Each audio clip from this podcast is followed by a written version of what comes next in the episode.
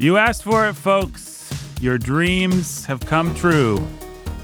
The letters, the emails, the texts, they've paid off. We're finally doing it. The thing that everyone won't stop asking us for. Number one, the two things actually that the fans have been clamoring for. Number one, we've got Joe. Hey, how's everybody doing? Joe who? Just Just Joe. any Joe.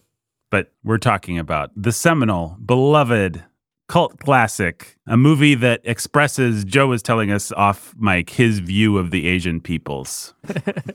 He's like, if you want to understand Asians, then you, you got to watch this film. This is why it's one of his favorite films. Now, come to think of it, I'm glad you didn't say my last name so I could be let off the hook of anything you just claimed. I talked to my friend Jason Chen, who's Chinese, about this movie, and he mm-hmm. definitely said when he watched this movie, he never felt more represented. Well, exactly. He also said that he wanted to throw up when he was done. Right. But those two are probably not related at all. Well, now Jason's a muscular kind of buffoon, so he felt represented by Kurt Russell. That's right, exactly.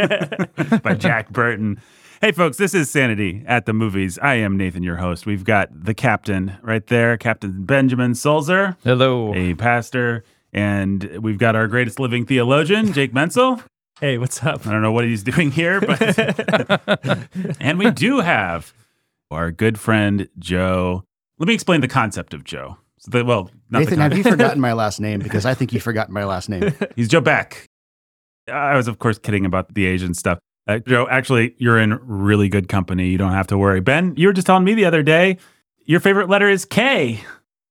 That's right. Do you like to say it three times in a row? Kind of a Beetlejuice thing. I do. Uh, candy, candy, candy. I think that's what I usually say. Yeah. The candy that's what- man. Yeah, when I I'm wearing my white hoodie that my wife got me for Christmas. Right. You got a white hoodie. You like to go out in the night and uh, do some things with some friends. I like to buy candy, candy, candy, candy. No, no, no. Joe's not a racist. I don't want to paint him that way. The important thing is Jake will explain the concept of Joe, and then Yeah, Joe will I'll do- I'll explain. do that, But the yeah. reason that Joe is here is because we are trying something new on this podcast. Where, what should we call this? It's where you forget someone's last name and accuse them of racism. Yeah. Is that the, No, That's the that's new not new. I feel not we've new all. probably done that before. no, uh, we what we're going to do is we are going to, if you want, and you can pay for it. Now, Joe actually, Joe's paid for it. In If you want to be with- treated like Joe, Right. this is something we're offering for you to pay for. right. This is we're sort of we're test driving this idea, taking it around the block. So we haven't actually set up like a Patreon level reward thing, but we thought if people if someone wants to pay the right amount, I don't think we've even settled on a price for this. But I think we might have, but I think we didn't write it down. yeah. so- yeah, I mean, I don't know. If you want to come on and you want to talk about one of your favorite films with us and do an episode, now you have to be prepared to run with the big boys like Joe is today. But if that sounds fun to you, then you can do that. So I think we're going to have Joe on and we have a couple other guys Uh, that we have lined up. And this is just proof of concept. This is okay let's see let's test drive it. Let's see if it works. Let's see if it can be super fun. So if you got any kind of movie that you just think would be fun to talk about on this show with us and you like how this works Right. then that's something that we're going to add in as a patreon reward level yep, maybe you're like, the guys will, are never going to talk about what's a movie that people want us to talk about? Teenage Mutant Ninja Turtles 2, The Secret of the Ooze. secret of the ooze yeah And you're but right. that's my favorite movie yeah, and it would be hilarious to or fun to talk about that and i want to come on and get called a racist for 10 minutes No, I'm not promising I'm going to call everyone a racist. I'm not saying that Joe's a racist. He had some interesting ideas and we listened. Well, here, to assist you all, you did mention that if you can't afford the monetary price, you can pay with your reputation. Right. That's right. Um, yeah. Listen, we're talking big trouble in Little China. There's a big thing and there's a little thing in this movie. And we're going to talk about both of them. We're going to talk about everything. This is a cult classic. This is a movie that I am very happy to talk about. It gives us a chance to talk about John Carpenter, a great filmmaker. And I don't know, we'll see where everybody lands on the podcast. Where should maybe we should start with some baggage so we can understand why who Joe is. I, I guess we should just start with should we say who Joe is? sure Yeah, okay. So who's Joe? So back in high school, and maybe Joe will have to help me out with this. Back in high school, I became a Christian somewhere around my junior or senior year of high school. Around the time I was coming to faith, I walked into a hardware store to apply for a job, and Joe was there working. And I knew Joe a little bit from school. We weren't on the best of terms because I had spent a lot of time making fun of him. And Joe, out of the blue, invited me to go to Blues Fest. And I said, yeah. And we went, we hung out, we hit it off, and we became best friends. We spent a lot of time growing together, working through things, just like theologically. And we were just young, immature dudes in our faith. I started going to church with Joe, started getting involved in different things. And so early on, through the end of high school and through college, we were just best friends. It's one of those friendships, relationships that God gives you that's formative, shapes a lot of your life and faith. And, and then things happen. You have families, you move across the country, and there's distance. But every time we get together and hang out, it's like we pick up right where we left off. And so it's been sweet and cool. Yeah. And so Joe's been all over the place Tennessee, Maryland, North Carolina, working in different PCA churches as youth minister and music minister. We've stayed in touch and he's had me out to do things at various churches. Now he's back in town and he had this idea. And actually, I think this whole reward level idea came about because Joe was like, hey, I'd love to come on and talk about this. I think it could be a lot of fun. And then we got to talking about it and we're like, yeah, that could be a lot of fun. It could be cool. And this could be something that we could do with other people. We got to be sure that it works and that it's fun and that sort of thing. But let's give it a test drive. So here we are doing that. So Yeah, I think. Well, I think you summed it up good. Yeah, I think we had what two summers in a school year hanging out yeah, as best friends, and really 20 years later, just certain times they can be dense in terms of meaning. You know, Mhm. they don't have to be like these lifelong type things. But we really had what summer after junior year, yep, senior year, summer after Yep. senior year, alienating a lot of people, and yep, but you know, growing closer, just kind of found each other at the right time. And so I was kind of coming into myself too. Jake wasn't always super nice as a freshman, but I was easy to, I was an easy target. I was kind of a jerk. So yeah, but him and I, we kind of found Jesus around the same time and had a lot of life anger, I think, to work through, a lot of angst that we kind of understood each other on and, Yeah. and grew through all that. And yeah. And I really, with Big Trouble in Little China, wanted to, I enjoyed the thought of hitting Jake with a movie that he had never seen before Mhm. that I thought would take him off guard. And then when I realized you two had both seen it, I was like, well, this is perfect. Three of us getting to take Jake off guard with a movie that there's nothing else like this movie that existed before or since. Can you confirm? And just wanted to get your gut thoughts on something that you, that I knew you'd never seen that and you'd have no context for. success. Success. All right. Well, I'm excited to get into it, and I'm awash with nostalgia for my own high school formative friends, none of whom I care about now. No, actually, two of them I think maybe will be our other test drives for this podcast. And then the other two, I don't even talk to them anymore. But they suck. So let's, no, they, they're fine. what a day. they chose to be mar- get married instead of being my friend, and I felt rejected because I was a loser. I'm excited to talk about this one. This one should be fun. So let's start with baggage, and because I think what you're knowing Joe's relationship to this movie and the relationship that everyone brings will certainly inform our discussion of it. So let me introduce a segment we call Past Baggage. It doesn't matter. It's in the past. Yeah, but it still hurts. oh, yes, the past can hurt. I never look back, darling. It distracts from the now. Welcome to Baggage. Joe, what is your relationship to this movie, sir? Well, so my, my father dominated the TV growing Mhm. up Mhm. and he had extremely campy tastes in TV. And so we watched every B horror movie growing up. He was a huge Star Trek fan. And so we never really got to choose what was on the TV. It was kind of always up to him when he was home, what we were going to watch. And we used to joke he didn't like good movies. He just liked bad movies and bad TV. If it was campy, if it was on the nose, he really enjoyed it. What kind of B horror movies we talking? Like, what's what are some titles? Oh gosh, stuff I should not have been watching as a kid. Probably things like oh the old Creepshow movies and Sure. like, things like that. And any every sequel, every uh, like your, sequel to your- everything. Your, Friday the Thirteenth kind of yeah, stuff. it was almost too mainstream for him. Mhm. You know, between I guess those first Halloween and Friday the Thirteenth and Nightmare on Elm Street movies, between that and Scream, he had this real downtime for horror movies, but Mhm. not for him. He thought all of it was just fantastic. There you go. And so, you know, and so like that, and so all the Star Treks, Mhm. you know, Next Generation and Deep Space Nine and Voyager, he was very obsessed with, like I said, very with camp, really a lot. And he passed a couple of years ago. One of the ways that it wasn't the greatest relationship with him, but one of the ways that we can connect with him in some positive ways is finding some of the stuff that he would have us watch all the time and go back to them and realize, okay, actually, some of this was okay. Some of this is Mhm. actually pretty, pretty clever, pretty good, and some of this is pretty enjoyable. And of all of those, I'd say Big Trouble in Little China is the one movie that I really go back that we had to watch a thousand times. And I'm like, this is actually really clever and really funny. And even the misrepresentation, there's I think there's a point to it. Mhm. You know, which you were seeing all of this through through Jack Burton, that the lead character's eyes, played by Kurt Russell, and he doesn't understand anything, Right. but he thinks he does. And I think that the misrepresentation there is that's part of it. Right. We're, we're seeing the world through this guy's eyes, who is so confident, undeservedly. Right. And, um, and as I've gotten older, this movie is just when you're a kid, there's the kung fu fight scenes. It's great. But as I've gotten older, I've just come to really love the dialogue and some of the subtle stuff that you don't pick up until you're older.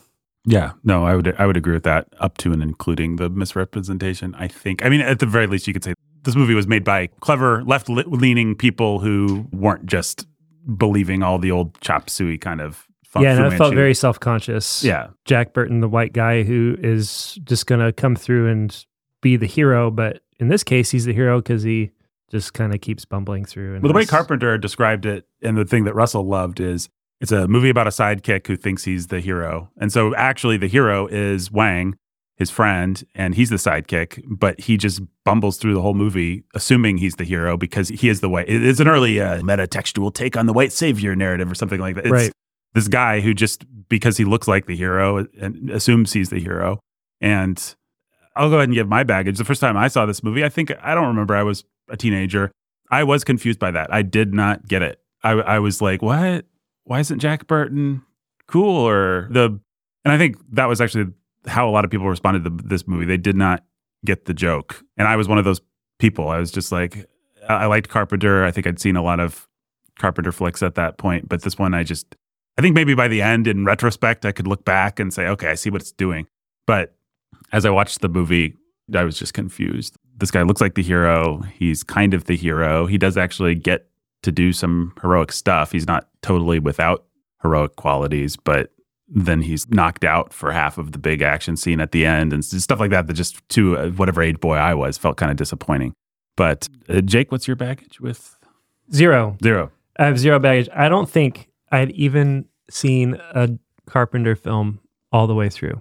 I don't think I'd never seen Big Trouble in Little China. I didn't know anything about the movie, and I don't think I've ever actually watched a single Carpenter film all the way through. I I- Starman? nope. The first Halloween movie? No, I don't think I've watched it all the way through. I've seen scenes from it or bits and pieces of it, like at parties or whatever, but I don't think I've ever actually sat down and watched it. Not missing much.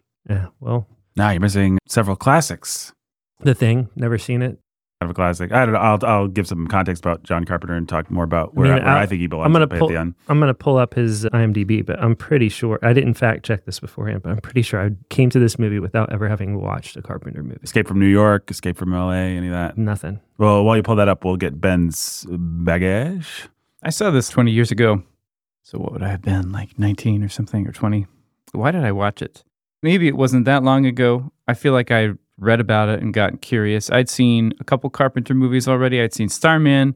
This was before I realized it was Carpenter. I was probably a young teenager seeing that. And then I saw The Thing with my dad, who liked that movie a lot. And I hmm. was like, this movie is really cool and really gross. I wasn't a horror guy ever. We weren't a horror watching family like ever. So but the l- gore was acceptable if it was science fiction. So you got your predator, you got your alien, like that stuff was okay. And so the thing kind of fell into that. So I could kind of handle that. But uh, yeah, I thought the thing was pretty great. I thought Kurt Russell was really cool. I was curious enough at some point to check out Escape from New York. Kurt Russell's really cool in that. That's not that much fun now to go back to. Yeah, that movie kind of weirdly doesn't hold up for me either. But I have seen one Jar- John Carpenter film. uh, Memoirs of an Invisible That's Man. exactly right. Yeah. Never seen that one. How did you how did you pull that? I was gonna make you guess. You went right to it. Uh, I don't know. I just you had a smile on your face. I was like, "What's the lamest John Carpenter Oh film?" man. That's the one. Well, I, what- I totally forgot that was even a movie. Joe, what John Carpenter films have you seen uh, of the classics? Just thinking, Memoirs of an Invisible Man. That's, that's Chevy about my first two years of Chevy high school. Chase, yeah. I, uh, I wish I, had a, Oh. Wish I had a drum. No, I uh, really, I don't have any stomach for gore. It's Mhm. funny. My wife, who is the most wholesome person I know, loves horror movies though. Mhm. And it stresses me out because every Halloween I oblige her a couple of horror movies. Oh man. I really get too invested and too stressed out. Mhm. And there is a level of camp, and you all aren't my psychologist. It might- just be because I had to watch this stuff so much as a kid, but I can't go back and watch any of it for the most part Mm. unless I really enjoy it. It just isn't, it doesn't speak to me. I think I enjoy things that are, especially metatextual camp, where they're trying. And I feel like John Carpenter tries a lot and didn't hit the mark where I watched. I went back and watched Halloween and, and did not like it. Mhm. It's Never seen it. it's because, because it's you didn't like it like it was boring or like it was like too it was or- like it was a college student's final project. Hmm.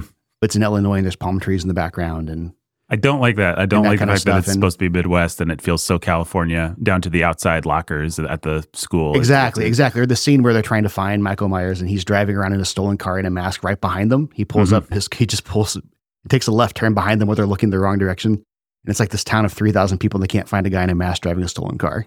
And the whole thing just seemed really ridiculous. And it seemed very exploitative, I Mhm. thought, as well. That there's the, there's gore and there's nudity and it all feels to me especially exploitative. You know, Mhm. there's just no reason for it other than it was made by someone who wanted those things to be in this movie. Yeah, I know. I think John Carpenter would agree with you.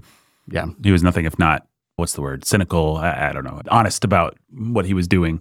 Yes. All that said, I think Halloween and Big Trouble in Little China might be the only John Carpenter movies I can. I'm sure I've seen more growing up, but I can't remember details of the other ones.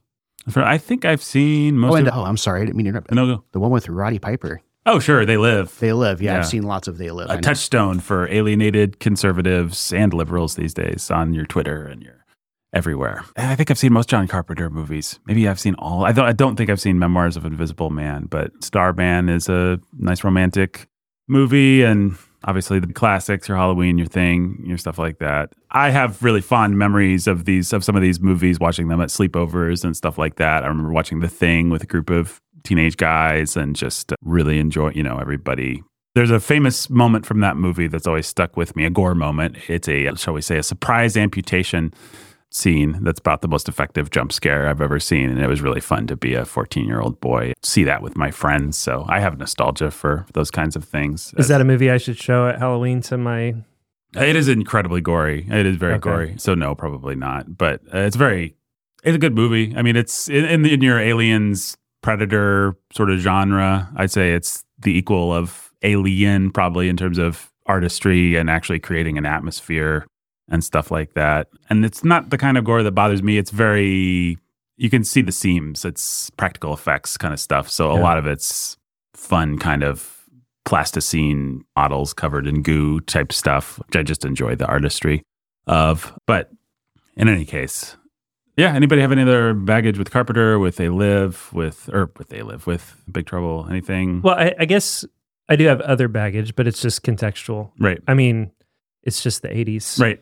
And I think that's worth saying. I think that the I think if you're going to come to this movie fresh, like I just did, and have any enjoyment or appreciation of it, just having enough sort of Spielberg, Jim Henson, '80s fever dream Yes, appreciation, nostalgia will do a lot for you. Yes. And if you don't, you may be out of luck. yeah. He's got that wonderful John Carpenter electronica score, which Yeah. Stranger Things and so many other things are ripping off these days. Yeah, it's, just, got- just dude captures the vibe in this movie 100% that people are trying to rip off and go for. And so if you like have a little hankering for that enough that you're willing to explore Stranger Things and stomach it, Mhm. then this is like, hey, this ticks that box really neatly and in a fun, bizarre, off-beaten sort of way. yes, I, I think it really tests your ability to like stuff from that time period too. Yes. You know, like for example, like everyone our age likes the Killers, but you know, how many people like the Talking Heads, right? Mhm. It's Yeah. kind of the same thing where it's like you know, people like cherry pick nostalgia, I guess, from something like Stranger Things. But if you go back and get the real vintage, Cherry pick cleaned up and popified versus the Exactly. legit. the legit. Yeah, Yeah. like yeah, yeah, yeah. yeah. Like, to the John Carpenter score point, I, I do highly recommend everyone go by go back and find on YouTube the John Carpenter music video. Yes, it's made for it. amazing. Oh man, it is. It's actually a good song. First of all, I think it kind of rules. You're looking at me like that's a crazy take. My brother last night hijacked every Bluetooth speaker in the house, no matter where I was at, and played that song.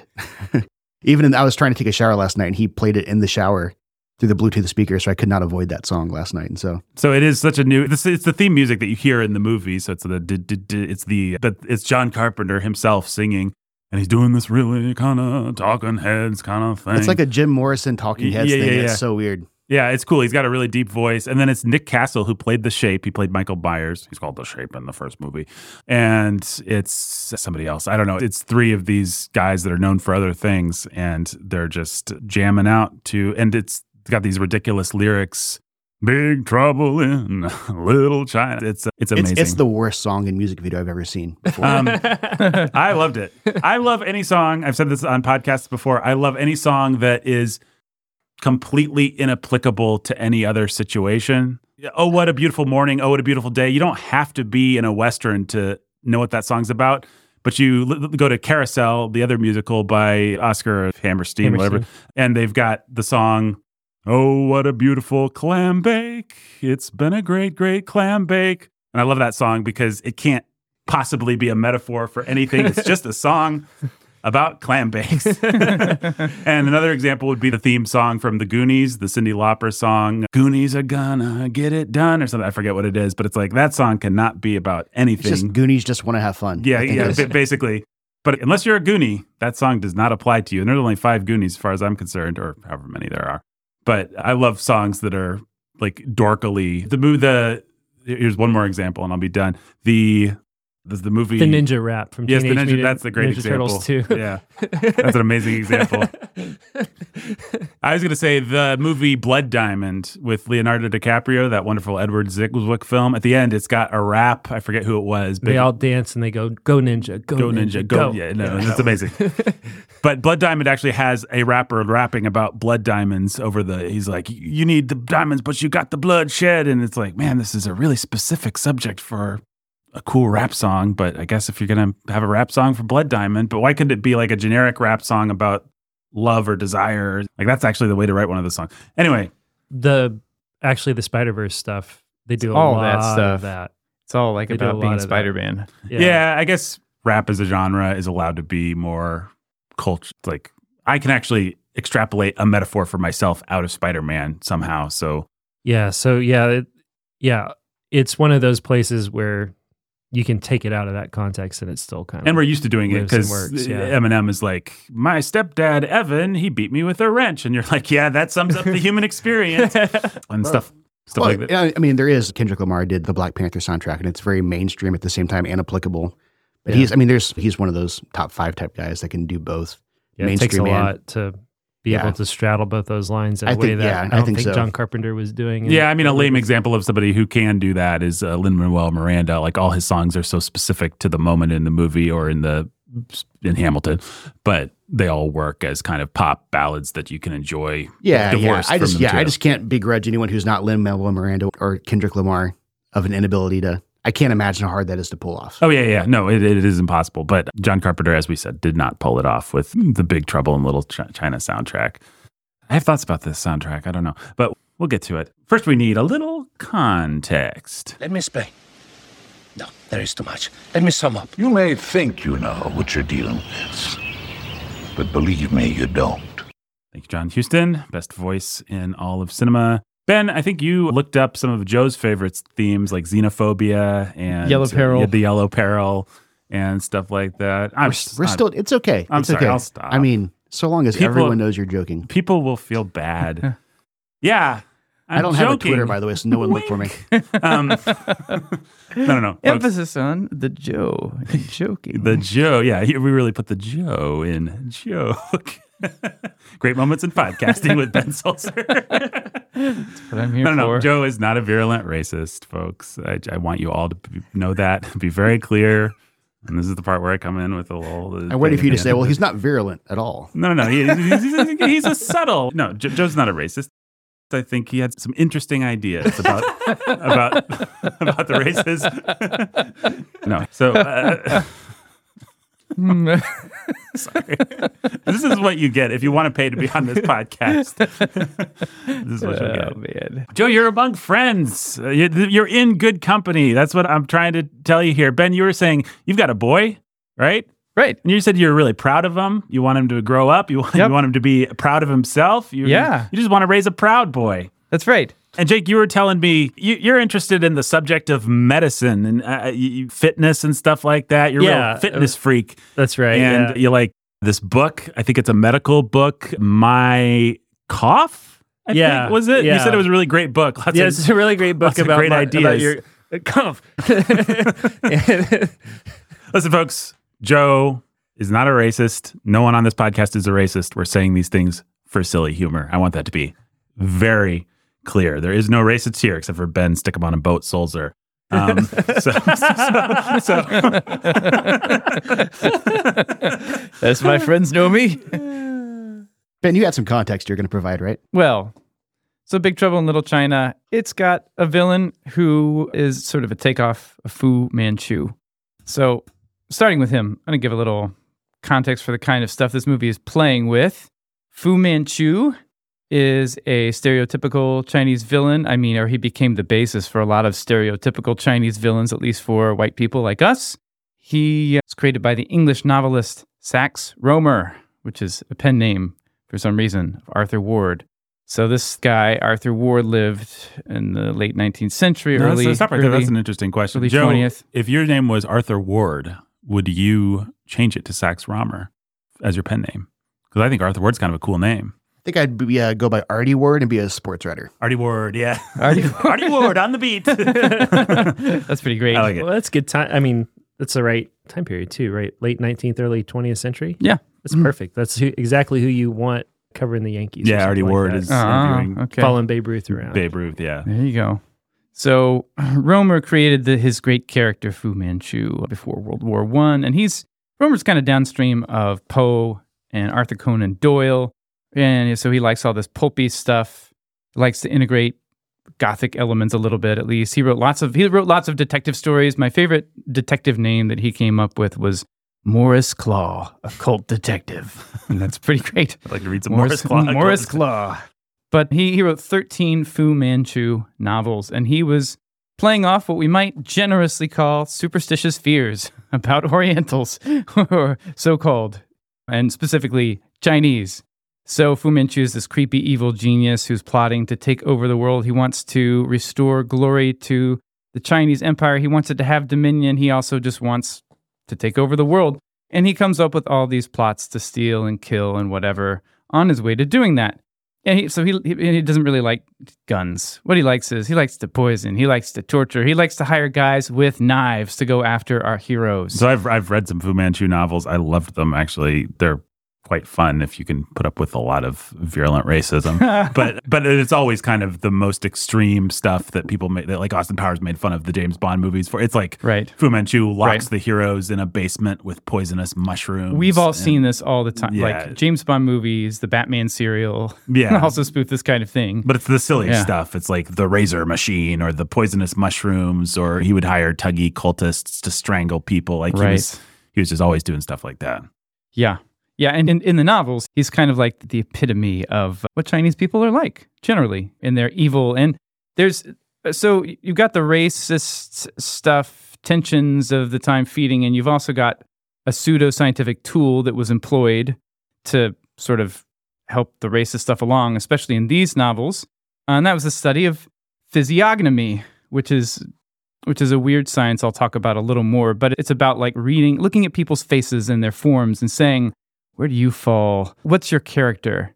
Well, you have slanty eyes, and that mean that makes you evil. Like that kind of thing, basically, is what we're talking about. And You have a big forehead. That makes you a genius. that makes you a genius. Or maybe if it's a sloping forehead, it makes you a criminal. And so in the novels, Rohmer's always, Rohmer Rohmer, is always referring to the writings of a guy named Bayard Taylor, who, Bayard Taylor, I, you've never heard of him, right, Nathan? No. Okay, well, he was, I've never heard of him either, but he was a contemporary of Mark Twain. And at the time, this guy was a celebrity. He was a celebrity. He was a diplomat. He was a best selling novelist. He was a best selling poet, a popular poet. He was a diplomat of Russia and Prussia. No one thinks of him as a good novelist or poet now, but man, he was read and he would say things, and he would use the science of physiognomy, and he would say things in what he wrote, quote, Chinese are morally the most debased people on the face of the earth. quote, a Chinese city is the greatest of all abominations. Here's one more. Quote, deeps on deeps of depravity, so shocking and horrible in the Chinese that their character cannot even be hinted. And so in the Fu Manchu stories, the heroes will actually refer to Bayard's writings by name as though they're science. And so I just, let me talk about, before we get to the broader context, physiognomy, which has been around since Aristotle. It's been in and out of favor, including academic favor, including political favor. It's been in and out of use. And so a lot of the time it's been bought into. Like, yeah, of course you can tell what people are like by the kind of features they have, and you can make judgments, and we should. And it'll shock no one to know that the founder of eugenics, Sir Francis Galton, was he was a fan of physiognomy. That's very strange. No, it's not, because it identifies bad genetic strains. Slanty eyes, clearly an evil genetic strain. You've also got there's this famous Italian criminologist named Cesare Lombroso. I don't know how to pronounce his name. Sorry. but was he really Italian? It's very French yeah. Yeah. Yeah. in a He- he- non-stereotypical He lived way. close to that France. famous Italian quote, ha ha ha. Yeah. he lived close to. There's no racism on this podcast, folks. And he said the criminal traits showed up in the face and form of a man. So, like I was just saying, the low sloping forehead, the high cheekbones, flattened or upturned nose, handle shaped ears, hard, shifty eyes, it, on and on and on. And this guy was listened to for a time. The subset of physiognomy, a lot of our listeners may have heard of phrenology, which is like you feel your skull or hopefully someone else's skull, and you're like, oh, you're a greedy man. And now you've got this big bump on the back in, in your skull. And that tells me that you think a lot about seafood, or wh- whatever it is. Phrenology is also discredited. you know? I, I would I would say this though. I think that in the broader context of Big Trouble in Little China and for today, that physiognomy has rightfully fallen out of favor, but we do Right. it all the time. Right. Yes. Yeah. And so I think what you've got Yeah. in this movie is it would never admit to any of this, right? And I don't know that any of us admit to ourselves we're doing this, but we do it all the time. Right. And you know, for example, I Yeah. I grew up dirt poor. And so I've got a gap in my teeth. Mhm. When people look at somebody who's got missing teeth or a gap in their teeth or whatever, there's physiognomy that goes on Right. there. You make assumptions. You're making assumptions do. about that person's upbringing. And so You do. I think what this movie does bring up rightfully, I think it does a good job of it in a very funny way without just coming out and saying it, is that even though a lot of these Fu Manchu type characterizations, we don't talk about it anymore, but it's all still there in a lot of ways too.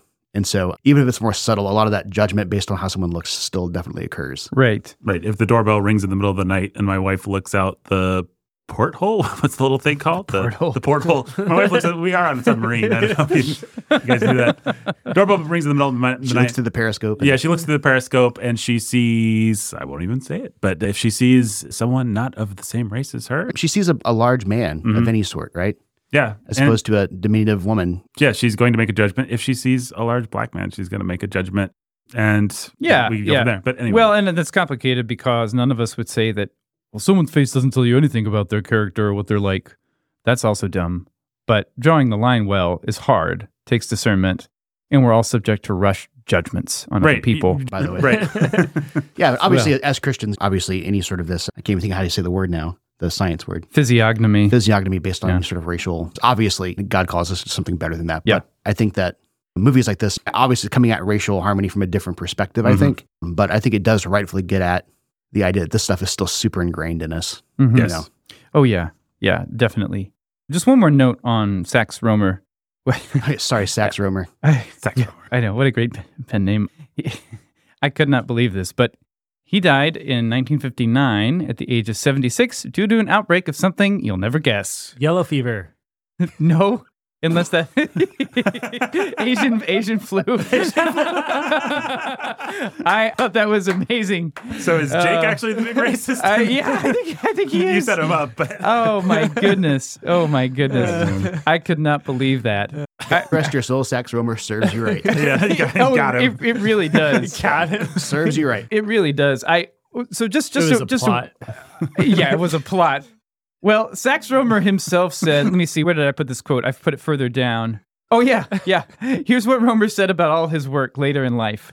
I made my name on China because I know nothing about the Chinese. so that's how he pawned it all off. He, in fact, he said that the reason he even started writing these novels with a Chinese villain with Fu Manchu was because he consulted his Ouija board. How should I make my fortune? And the Ouija board came back, Chinaman. that was his claim about all this. So yeah, just a, just a word about this, it's ridiculous, right? Invest in China. it's like he's his own pulp novel or something. So uh, just a word about the broader stuff, the yellow peril stuff. Bayard, the guy I was talking about who was so popular, who we've forgotten, who was a virulent racist, he was just kind of a man of his times. Maybe he was extraordinarily stupid and hateful. I don't know. But racism against the Chinese was all over. There's a book I saw that after researching this stuff, I wanted to read. I read about it a little. It's called The Yellow Peril Dr. Fu Manchu and the Rise of Chinophobia. It's mainly about Britain, but it looks pretty cool. So, Yellow Peril is a term like Red Scare or Red Menace. That we use that to describe communists, especially the Soviet Union during the Cold War. But Yellow Peril has a wider net because it's a racist epithet for not just Chinese people, but by extension, kind of all peoples of the East, maybe excepting Russia.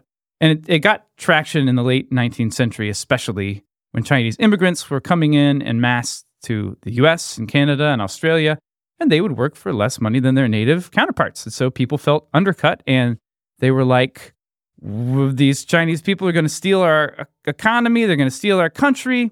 The term yellow peril actually comes from a German diplomat who was advising Kaiser Wilhelm II that he needed to do some colonizing in China. That is strange. Fasc- fascism coming from Germany. So later on, Russia. Racist. I, I, I just. I, it's. It, Why are you racist against Germans, Ben? I, I'm not. I, Ben, I, but I I love have that. a I German love- heritage, and I, have feel German personally heritage. offended. I have Chinese. Me too. Yeah, some of my best friends are Chinese. Chinese German.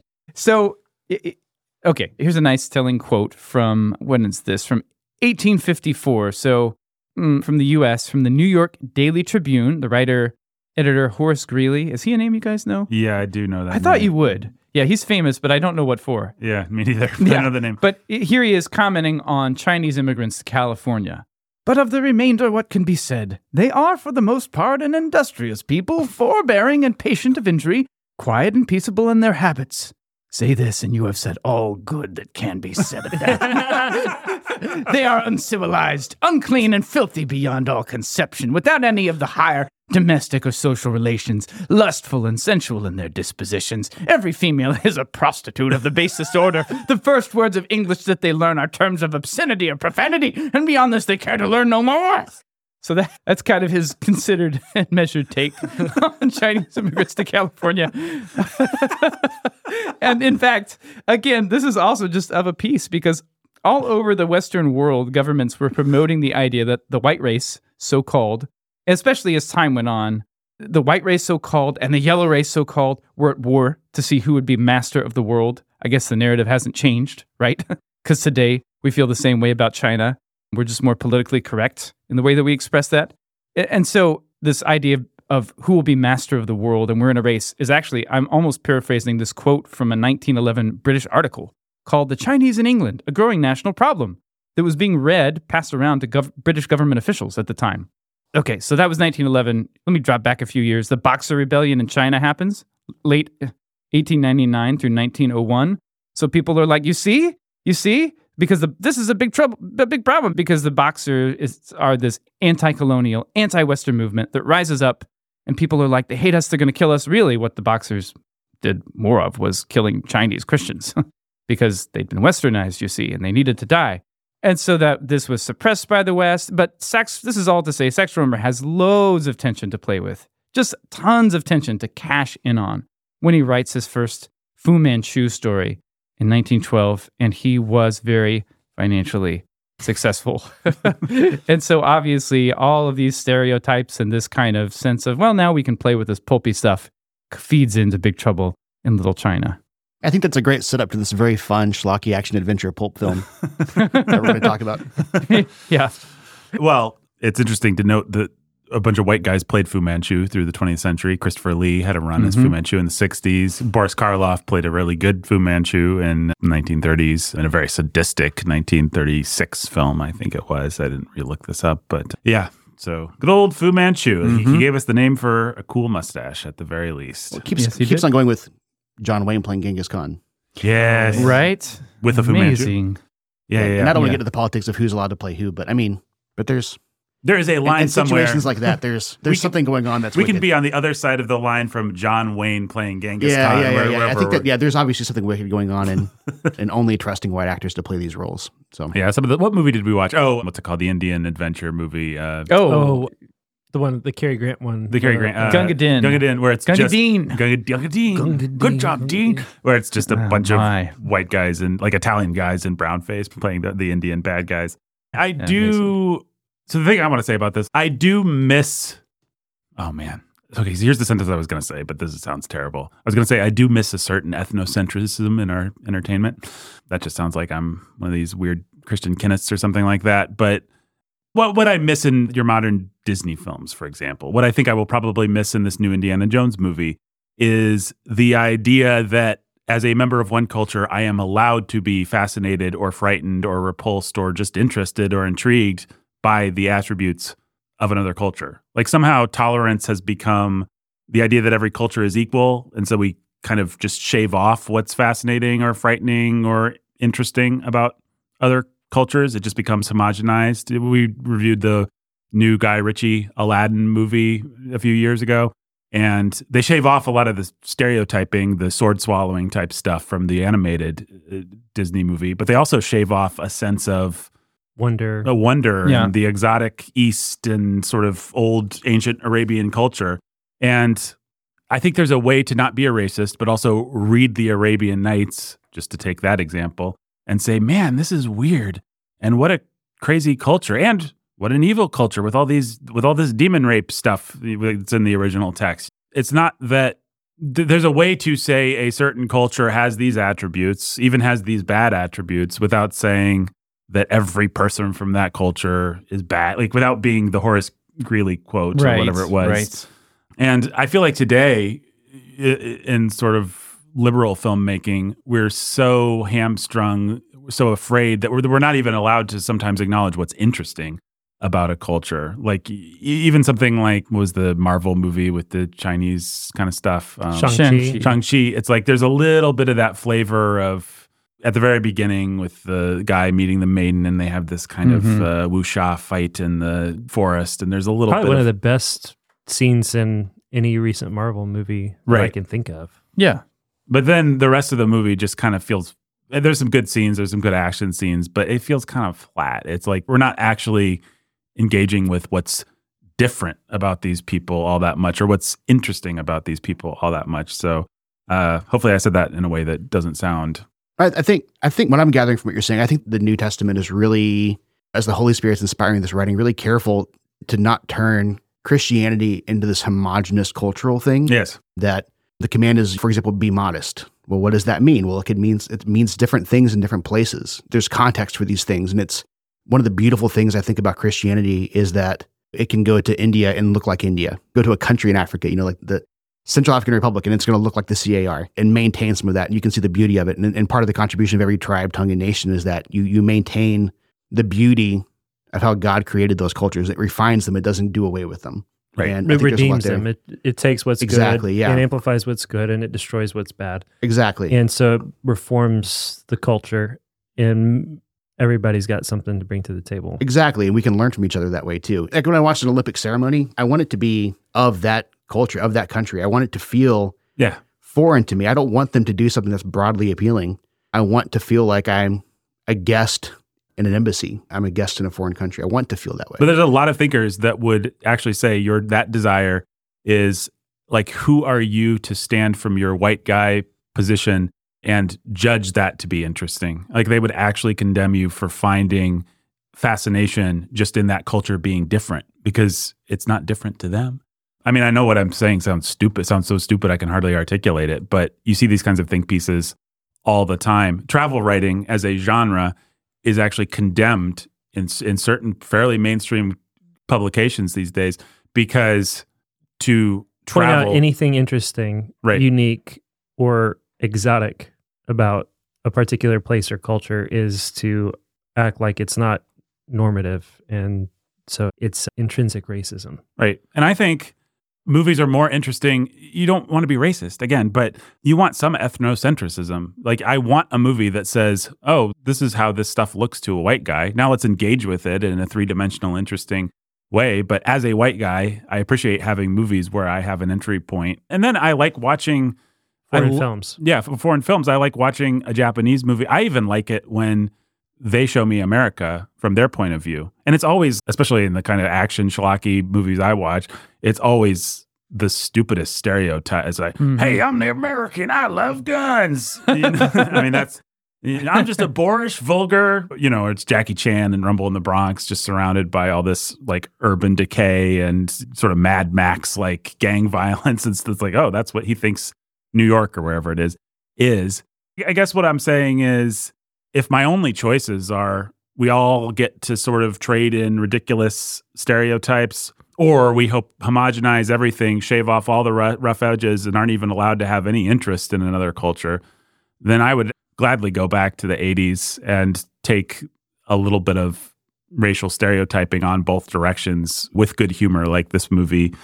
How could you even make a movie like this, right? About a, a, a white guy who, who doesn't want to learn anything without making him a fish out of water. Right. And making it look ridiculous how was a comedian recently said that the greatest ally to the fight against racism against black Americans is white actors willing to play racists in movies. Right. You know, that he's like, cause you know, no one talks to them at lunch because they have to say awful things, but they have to play that character. Mm-hmm. There has to be, there has to be a difference. You can't broaden every character or you can't get to the heart of moving beyond these things. And, and well, look, you, and people you learn make, something when a Chinese filmmaker stereotypes America or a German filmmaker or a French filmmaker or a Japanese filmmaker stereotypes America or Americans, you learn something about Americans. You learn something yes. about how people see Americans, and it may be uncomfortable, but there's always some truth in it, even if it feels like offensive or out of place or exaggerated. And that's just part of the value of of a sort of ethnocentric filmmaking is like, hey, we get to actually have some kind of conversation here because generalizations are generally true for a reason. An outsider's sort of skewed or hyperbolic perspective has some truth to it that informs how you think of yourself. It's you know the word ethnocentric is, almost it's the wrong word. It's ethnodiverse, really, because there's actual ethnicities that right. appear in movies. And I don't think you can be a humble friend or a learner or engage in the beauty of another culture if your first thought is they're just like me. That's if that's your first thought, mm-hmm. then you're not learning anything and you're not really a friend to them. If the only reason you're someone's friend is because of what you have in common and not because of how they're different and yeah. how you love the differences in them, how you're trying to learn from them, that's not real friendship. That's narcissism. Yep. yep. And, and that's what that's what like I only I'm only capable of loving the me that I see in you. Exactly. And I think you've just described every modern Disney remake. They always have like a bunch of black people in the background, like the Little Mermaid thing. What they do is they get a bunch of races, they portray a different race, and they actually have no diversity because they say every character is just a white character.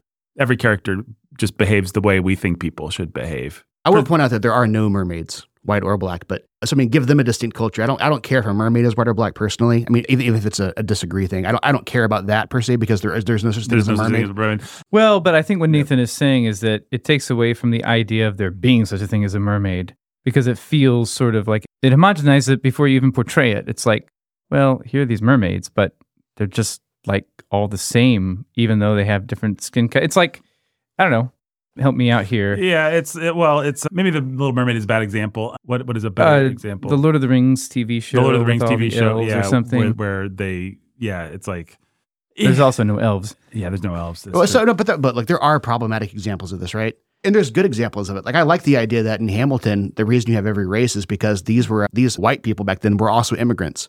And so the having a diverse cast reinforces yeah, no, you know the fact that these are immigrants. And so there's good examples of it as well. Sure. I'm not trying to take the point away from you per se, other than just with all this to say it's hard and and it's important to pick the right battles. I I try not to personally anytime a black actor or actress replaces a white actor actress, I try not to just bristle against it. But look, if in Django Unchained, Leonardo DiCaprio was played by a black man, yeah, that's a problem. That wouldn't make a lot of sense yeah. for everybody. Right. That's a problem, right? And so you can't always do it. You cannot always do it, or you lose the point of what you're trying to do. So, I yeah, I mean, I think I've told this story before on the podcast, but Morgan Freeman famously said the role of Hannibal Lecter was up. Silence of the Lambs was the book, and they were casting it. And I really wanted to be in the conversation. What a great part, Hannibal Lecter. What a great villain. And I would have been perfect for it. But nobody would think of casting me because I'm a black guy, and we can't say a black guy is a cannibalistic serial killer.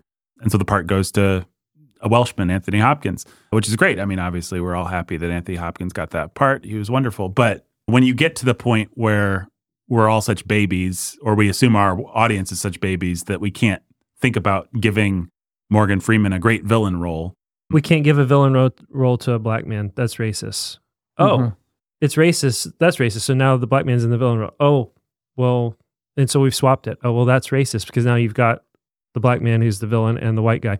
Okay, so now let's make them all black. Okay, so now it's black on black. So that's racist. Right. And it's just, there's just no end to the way that it just eats itself alive. Mhm. I mean, it is interesting. I think I keep thinking of Temple of Doom as we're talking, which is one of the closest anal- analog films to the one we're talking about, a underground lair racist movie. A Temple of Doom, I would say, does go too far. There are things like the dinner scene that are just, ha ha, that culture is stupid and racist, and we're trading in stereotypes that have nothing to actually do. Like Indian food is delicious.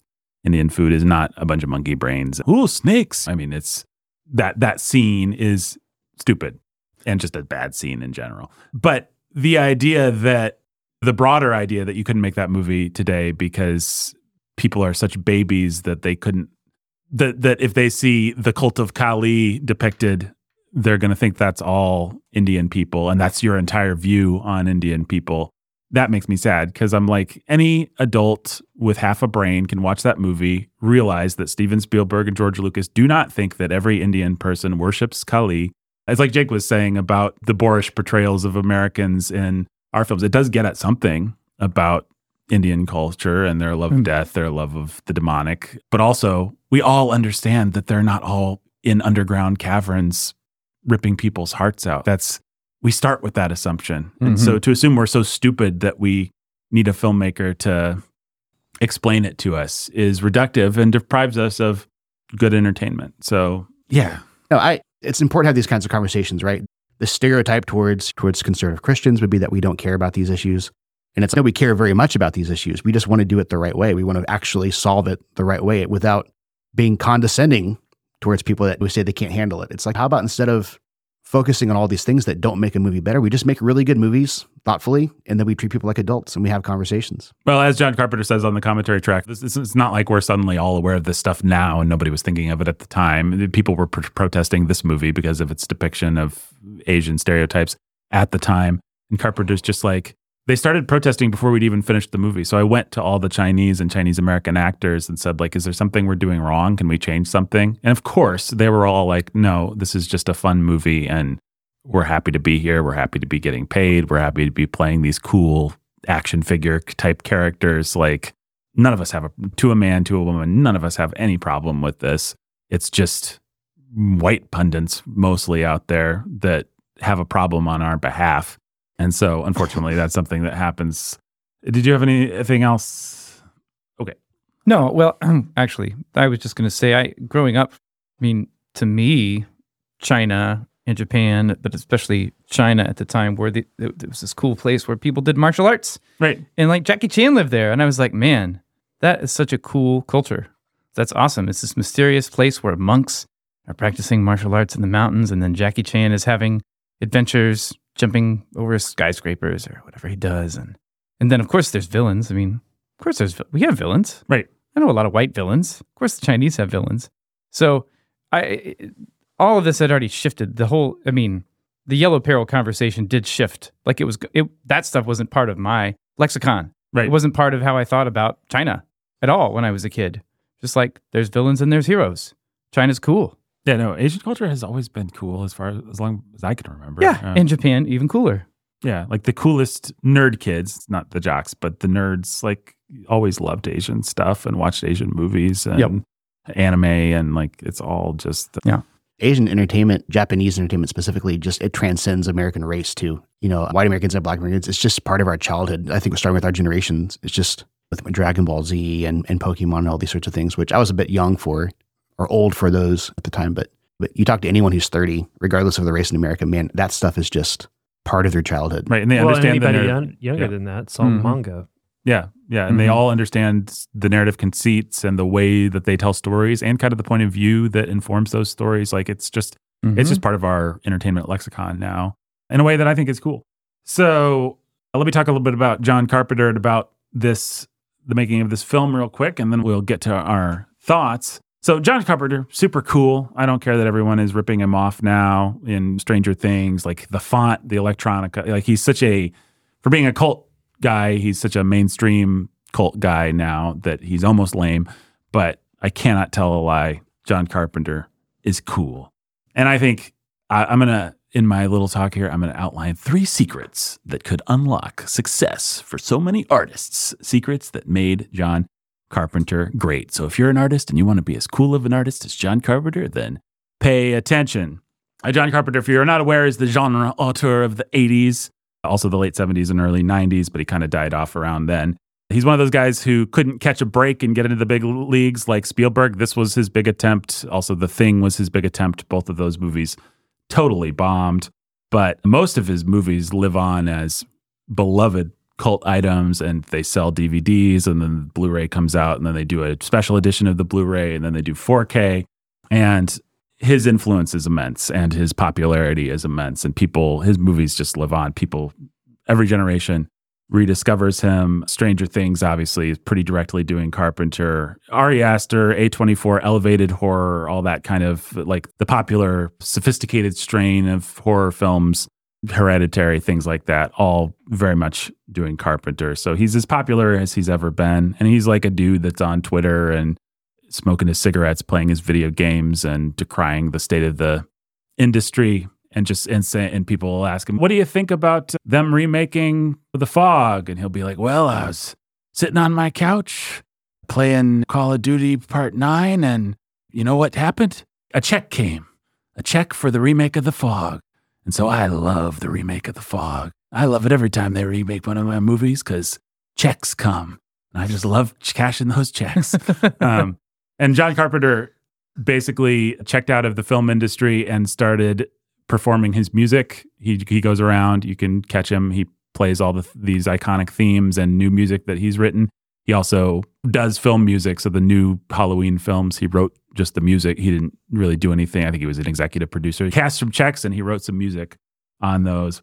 But there's a Martin Scorsese quote that goes around the internet every couple weeks on John Carpenter that I just want to read because it'll tell you in what esteem this guy is held. Quote John Carpenter is a filmmaker who is unashamed to stay within the genres he loves, horror and science fiction, and who practices his trade like a master craftsman. His pictures always have a handmade quality. Every cut, every move, every choice of framing and camera movement, not to mention every note of music, he composes his own scores, feels like it has been composed or placed by the filmmaker himself. His sense of composition is quite exacting and precise, and his control of movement inside and outside the frame can be hair raising. There are so many moments in his films that are absolutely startling. And then he lists a bunch of things from John Carpenter's movies, but this is what he's known as for this. He brought Scorsese up, and I thought, oh, this goes exactly one of two ways. Right. Mad respect or zero respect. Yeah, no, no, mad mm-hmm. respect. And it's because of the quality control that this guy had, just the craftsmanship, the framing, like what's in the frame, what's out of frame. He, he, he shot in scope, this, uh, the more of a rectangle than a square, a little wider than we're used to these days with 16.9, wider than your laptop but and he has these incredibly well composed shots and in, in, terms of just putting things in the frame moving the camera he's right up there with somebody like spielberg only maybe a little bit more formally beautiful and precise. And you can see a lot of that in this movie. It's just a very beautiful movie in the way that it's put together. But john carpenter born january 16 1948 in carthage new york to Howard Ralph Carpenter and Gene Milton Gene Carpenter. Howard was a music professor. John loved westerns and he loved 1950s horror movies such as The Thing from Another World or Forbidden Planet, both classics. And so he grows up, he just wants to make horse movies. He wants to make westerns. He wants to make the kinds of films that he grew up watching. And that is an important point, I think, because this guy actually made a ton of westerns, but none of them were ever called a Western, and this would be one of them. He went to the University of Southern California's School of Cinematic Arts in 1968, but he did not stick around. He started making a student film, and he did such a good job on the student film that he realized he could drop out and just promote it as a film that people could watch. That is called Dark Star. It is still out there. Some people like it. It was actually co written by Dan O'Bannon, the father of Alien the guy who conceived of the, the, who wrote the screenplay for the first Alien movie and worked out the mechanics of the life, the famous life cycle of the alien, a pretty iconic monster. They made that movie for a few thousand dollars, duct tape, but it proved that John could do movies and he did everything himself. He shot, he edited, he composed the score, and already had this kind of r- really f- formal control over everything. But then he made his first kind of classic movie, which is called Assault on Precinct 13 in 1976. And Assault on Precinct 13 drew from Howard Hawks from Rio Bravo, but it put it in a modern context. Again, John Carpenter really just wished he could make John Wayne movies. That's what he grew up loving, even more than horror movies. But that wasn't going to sell. And so he was like, okay, how can I just do a the guys are all holed up in the sheriff's office with Indians surrounding it movie?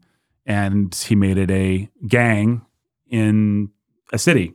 And but it's just like all the tropes are Western, you know, it's like the bad guy that is under lock and key, kind of like Chance in what's that movie we did on the podcast? And Stagecoach, the John Wayne character who's a good guy, but he's a bad guy, but he's locked up, but they have to let him out so that he can help them Mhm. defeat the, the bad guys are who are out there. And it's also got this really famous moment where Hayley Mills, who is the little girl in the the parent trap, she comes running up to buy some ice cream or something, and the bad guys are in the ice cream truck, if I'm remembering this correctly, and they just shoot her in the chest, and she goes flying back and dies a bloody death. And she's the cute little girl from the parent trap who he paid a lot of money just to And Pollyanna. and Pollyanna. Yeah. So he mm-hmm. got Pollyanna and then he shot her in the chest.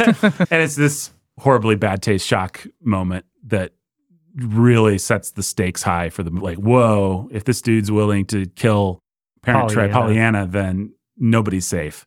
And so here's my creative secret number one from John Carpenter. There's always a way to take the things that you like and meet an audience halfway. I mean, this is what this guy has done so well through his career is he's made the movies that he wants to make, but he always made them within the genres that were popular at the time. So he did horror, he did sci-fi, he did urban violence, kind of dirty, hairy stuff. But he found a way to bring his own obsessions and his own things into them. And I have mad respect for the artists who can do that. I mean, I think the best art is always art where the artist says, like, I want to do this thing. Now, how do I put it in a package that people will like? I think it's incredibly selfish when you're just like, I want to do this thing. And I think it's incredibly compromised when you're just like, what will people like? But if you can actually have the smarts and the wherewithal and the integrity to say, I'm making a contract with people that they should be happy that they saw my movie. So I'm going to do it for them. But also, there's no way for me to even do it with any integrity if I don't bring the th- myself to it. And so, how do I put those two things together? It's that's a tricky thing, and it informs every kind of artistic or performative pursuit that there is. And John Carpenter is a really good example of a guy that I think did that kind of thing incredibly well. And sometimes you'll catch him and he'll seem like such a rebel, such a like the studio. I had to do my, and sometimes he's just the most crass. I'm cashing checks kind of a guy. But I think that there are those two things within him that are cool. His big claim to fame, of course, is comes in 1978 with Halloween, the prototypical slasher movie, the movie that invented slasher movies, a huge commercial success for a long time, the most popular, the most money making independent film of all time. And a producer just comes to him and says, Hey, we should do the babysitter murders. Let's do a movie about babysitters being stalked. So, the most sort of crass idea. And at some point, they had the idea to set it on Halloween night, which is just genius because nobody had done that in 70 years of film. Nobody had just said, hey, let's make a scary movie set on Halloween. So even though the movie doesn't actually have, as Joe was saying, it's very California. It's pretty bad in its setting of Halloween atmosphere. Just calling it Halloween, having a couple jack o' lanterns, it just gives it such a, a kick that it would not have. There's nothing. And it also is a really smart commercial decision. Yeah. Right. Oh, What should we watch this Halloween? How about Halloween? You Mhm. know, the movie that is themed to fit the holiday that has no other movies that fit the holiday. right. Yeah, exactly. What were you going to say, Joe? I was going to say, I think any creative person is hoping to stumble upon an idea that no one else has had. That once they say it, it was obvious the whole time. Exactly. Those are the best ideas. Yeah. It's like, oh, of course. Like, how has no one thought of this yet? You know, Right. Yeah, and that's what that was. And Carpenter, here's a quote from Carpenter on Halloween. Halloween. True, cra- quote, true crass exploitation. I decided to make a film I would love to have seen as a kid, full of cheap tricks like a haunted house at a fair where you walk down the corridor and things jump out at you. But it is the original. This is me talking now, not Carpenter. It is the original. It, created the vocabulary of things jump out at you in a way that not even Hitchcock had done before. It basically took all of Hitchcock's tricks, boiled them down into an incredibly successful formula. And John Carpenter's such a, a master of the frame, what's in and out of the frame, that he just invented like like all this stuff that we take for granted now. Like as long as the monster's out of the frame, the person can't see the monster. And so the monster, if you actually understand the geography, if you think for two seconds about the geography, you'd realize that, well, why didn't she see Michael Myers coming up at her? But the reason she didn't see him is because he was outside the frame. And so he's going to jump into the frame and it's going to startle the audience. And so, like, just the whole vocab- vocabulary of, of hide and seek, how to do a hide and seek movie. There's two kinds of horror movies Guillermo del Toro told us there's hide and seek and there's tag. And uh, tag is that you see the monster it's running at you. Hide and seek is you're you don't know where the monster is. And the whole vocabulary of you don't know where the monster is, John Carpenter invented and perfected, and people have so thoroughly ripped it off. And it's such a cliche now. But I would disagree with Joe when he says the movie doesn't work. I think Halloween, if you're in the right mood for it, maybe I just saw it at the right age, but I found that it, for me at least, it had a really elemental power. Like it got under my skin, just the idea of a guy in a mask. You don't know who he is. He's stalking you. It's certainly better than like a Scream or a, a Friday the 13th or something like that. No, I, I can see your point about it being a, something of a carnival ride. Like I think about the rides that we took our kids to Universal last year, and you have that 30 second video to give you context for the storyline, quote unquote, of the ride. You know, Mhm. then it's just a ride from there. And really, Yep. it makes no sense. You didn't really need that, but something about it adds some atmosphere. Yeah. Oh yeah. I think that that I think it definitely works in that context. I watched it at the wrong time. Really, mm-hmm. you know, we, I've got two teenage daughters, and and that that really informs. We're keeping them out of the room. You know what I'm saying? Yeah, that's- you know, it, that's that the- really, it really, it was really, it's really the worst possible time to watch that movie. I would I would agree with that. Yeah. It's it's not a very gory movie actually. It plays as gory because it plays on your imagination, but there's almost no blood. There's a little bit of nudity, which is unfortunate, and the ideas are certainly meant to be scary, but it, it's actually fairly bloodless compared to all the stuff that like all that th- what happened afterwards is very cra- truly crass and exploitative. People said we can repeat this. We can amp up the gore and the nudity. And that's how you get friday the 13th and the whole 80s and into the 90s boom of terrible slasher movies. But carpenter's actually good. The movie was critically acclaimed at the time. People kind of look back at it as being the father of a disreputable genre but it was considered to be a pretty great independent film in its day and this is my second lesson for artists. This is a Matisse quote that I basically, if I had an office, this Matisse quote would be in my office because I love it so much. Matisse said, Don't try to be original, be simple, be good technically, and if there's something in you, it will come out. And that's John Carpenter. He's not trying to make a masterpiece, he's just being really good. And I think that, I don't know, I'm sure, Joe, you'd say that something in that resonates for being a musician or anything else, right? Yeah, as I mean, as a songwriter, there's I always tell people music is ninety percent math and ten percent creative choices. Exactly. And the ninety percent math has to be right, or no one's going to care about the ten percent creative choices. Yeah, yeah, I think that's perfect. I mean, I might even say 95% math when it comes to creativity. But yes, it's like you have to have the inspiration. You can't be without that 5 or 10% inspiration. You're sunk without it. But then you have to do a lot of hard work. And Yeah, no one cares if you don't get the math right. Yeah. it, it does not matter. And if you want to break the rules, if you want to get the math wrong, it's because you understood what the math was supposed to be. Look, unless you're the Beatles, they're always the exception that they didn't know the rules and so they they just did what they wanted. But for everyone else, Right. It's really a bad idea to assume you're Just the a Beatles. genius. Yeah, yeah. even if you are a genius, it's generally a bad idea to assuming assume you're a that's what you genius are. really is going to get us into the heart of. Let's hold. I put a pin in that. That's at the heart of Big Trouble in Little China. Yes, exactly. We've got a great example of that. So well, let me hurry and get through this so we can actually get to the, talking about the movie. So then he does Escape from New York, which actually comes out in 81, the same year as The Road Warrior, basically create, helps create the whole punk post-apocalyptic trend in filmmaking. Then in 1982, John Carpenter gets his, all these movies have basically been independent films, very successful. He gets his chance to go mainstream with a big uni- Universal Pictures film called The Thing, which has the misfortune, an incredibly gory and nihilistic horror sci-fi movie, has the misfortune of opening against the most optimistic and happy sci-fi movie, E.T., the extraterrestrial, which just wipes the floor with it. And people are in the mood for a little hope, and they are not in the mood for paranoid, gory nihilism for, for whatever reason. Who can understand with human beings?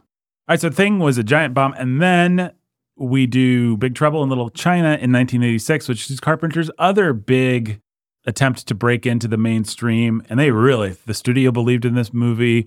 I think they expected another Raiders of the Lost Ark.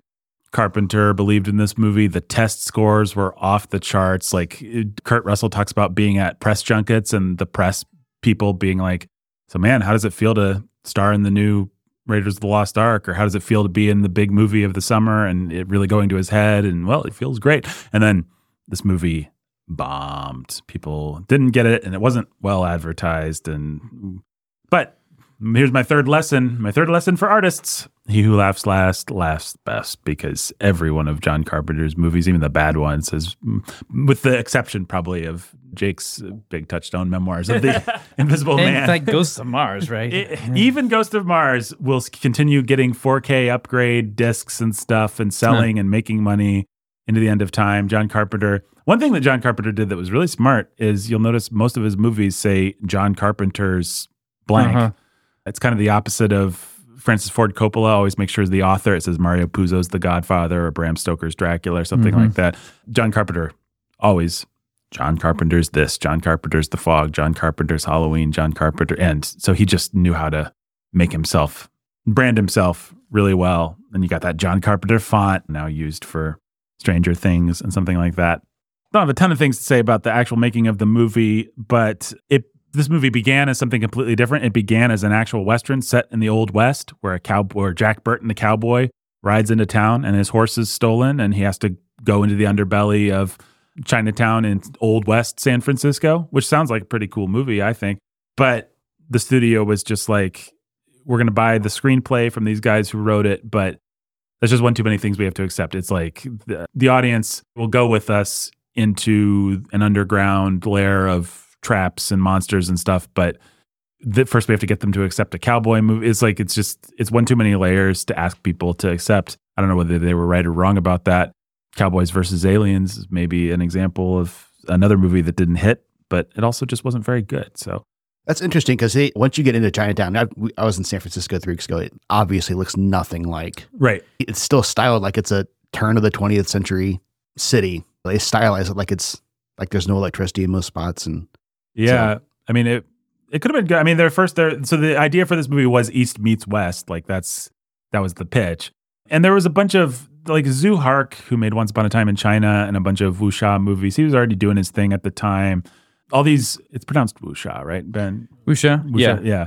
All, all these kinds of mystical Chinese vampire fighting kind of special effects movies were big in Hong Kong cinema. So there was this whole genre of A pictures there, but they would come here as B pictures of just the craziest stuff. I mean, much crazier even than this movie. If you've I don't know if people who are listening will have touchstones for this kinds of stuff, but there's this there's like the old Shaw Brothers martial arts movies that we're all familiar with. For they give us the vocabulary of bad like sound effects and uh, Bruce Lee type stuff. There's that, but then there's this fantastical strain where there's like weird hopping vampires. So it's Crouching Tiger. Yeah, it's Crouching Tiger, but imagine all the silly. Crouching Tiger is the Spielberg Sure, it's the Love- art house love- version. loved this sort of thing and wanted to put money behind it. Right, it's like the Raiders of the Lost Sure. Ark to the actual pulpy B movies of like Tsui Hark mo- uh, movies of the 80s are just they're crazy. They're like I said, you're going to see monsters that you just have no frame of reference for. Literal hopping vampires, floating heads. Ben and I played a board game called Ghost Story one time, which I Uh-huh. think is Japanese, but it's got a lot of that style of like just their whole demonology and stuff is so. I guess it's not weirder than ours. It's just different, Different. and we don't know it.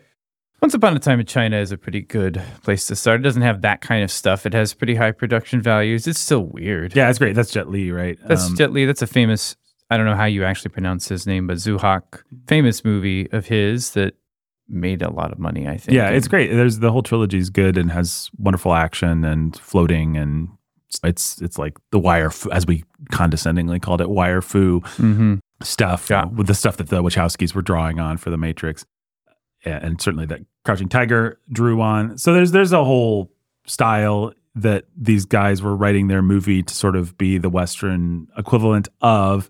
But Jack Burton was a literal instead of a figurative cowboy. The studio's like, hey guys, that's too many points of remove. Can you modernize it?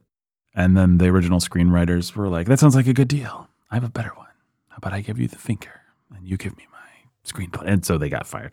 And John Carpenter joined. The movie was rewritten into a modern movie. He got Kurt Russell was an up and coming star at the time. Kurt Russell is like a iconic star from my childhood.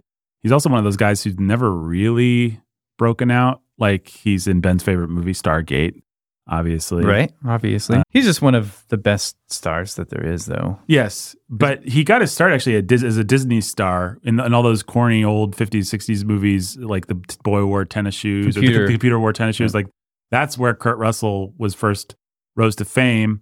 And one of the most famous things about Kurt Russell, if you don't know, is that one of the last things that Walt Disney ever did was write the name Kurt Russell on a piece of paper. It was found on his deathbed or something like that. Like Kurt Walt Disney just scribbled the words Kurt Russell before he died. Like It's his rosebud. yeah, it's his ros- rosebud. So we don't want to. Weird. It's probably nothing that interesting. Kurt uh, Disney just had another project in mind for Kurt Russell or something like that. But Disney's literally dying of lung cancer, gasping out his last breaths, and he's like, Kurt Russell. What you'll actually hear, the urban legend that goes around is that it's the last thing Disney said, but it's the story. The real story isn't that cool.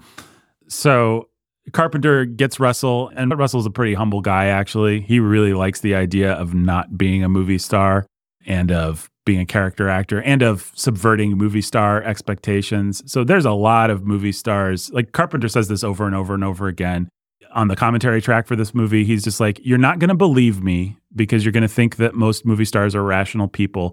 But it would be so hard. It's so amazing what Kurt Russell's doing in this movie, and it would be so hard to find a star that wouldn't say, "Hey, can you make Jack Burton a little bit more of a hero? Can you actually give me some moments like Yeah, my wife and I were talking about this after watching Guardians of the Galaxy Part Two, which Kurt Russell does a, a great job in. One of the best That- Marvel villains ever. yeah, Yeah, that we really think that the closest you can get to Kurt Russell is Chris Pratt. We Mhm. thought in terms of a guy willing to play a bumbling idiot, but even he, I don't think can quite pull it off Oh, no. with just such joy of like, no, he doesn't have the chops. no, he's not. No, yeah, I think he has the spirit of it, but not the acting chops to Mhm. quite pull it off. But also, and I he's- like Chris Pratt. reminds but me of- Kurt Russell's next level. Sorry to make this pull, but it's like watching Hugh Grant in the Dungeons and Dragons movie. Yeah, yeah, yeah. Oh, he's just yeah. hamming up being Yeah. the bad guy and being sort of the effete, like, I am old and ugly now, and this makes me really happy. Mhm. And- Like I know Dwayne Johnson wants to remake this movie, and yes, I've heard and that. what's likable about Dwayne Johnson? He's he's the coolest guy in the room, and that's not. no, what that'd you be so bad this. unless he's willing to subvert his image. but that's not his image. That's Right. not what he cultivates. Yeah, it would be terrible. Yeah, it would be a mismatch for sure. I don't think they're going to let him do it because they're just going to say, "Hey, Dwayne, uh, even though you're whatever he is, an island person, you can't make a Chinese movie. Maybe you can because you're an island person." And I'm sorry, I'm not a virulent racist, even though I'm saying island person. I just can't remember what Dwayne Samoan, Johnson is. I Samoan. think. yes, I think. I think He's uh, half Samoan, half half Black American. Yeah, that's okay. right. Okay. So so Carpenter goes to Russell and says, "We're going to make a movie, movie, movie about a sidekick who thinks he's a hero." Russell loves that concept. And I think, ba- especially back in those days, I think we're a little bit more used to this type of joke with like a Chris Pratt in the Guardians of the Galaxy, like or Thor and the, the later Thor movies, the the Taika Waititi stuff. Like we we get like the whole guy that looks like a traditional hero, but is actually a buffoon. Like that's a pretty common trope these days. But they're really excited. Like, oh man, we're doing something new. We're And this know- is the Stallone Schwarzenegger. Right. This is the era of beefy monosyllabic action guys. And so being able to bring some humor and some, sub- some subversion to that is a really fun idea. They actually went after Jackie Chan for the part that Danny, is it Danny Dunn? Not Danny Dunn. Danny Dunn's our mutual Uh, friend. Dennis Dun. Dennis Dun. The Dennis Dun plays. Jackie Chan had had a, a series of movies that didn't really work that he had done with Western money. And so he very wisely decided to go back to Hong Kong and make Police Story, which is one of his undisputed masterpieces, instead of making this movie. But it is fun to imagine this movie with Jackie Chan instead of Dennis Dun. Probably has more legs just because you take Carpenter, Russell, and Jackie Chan's names. And Yeah. Yeah, exactly.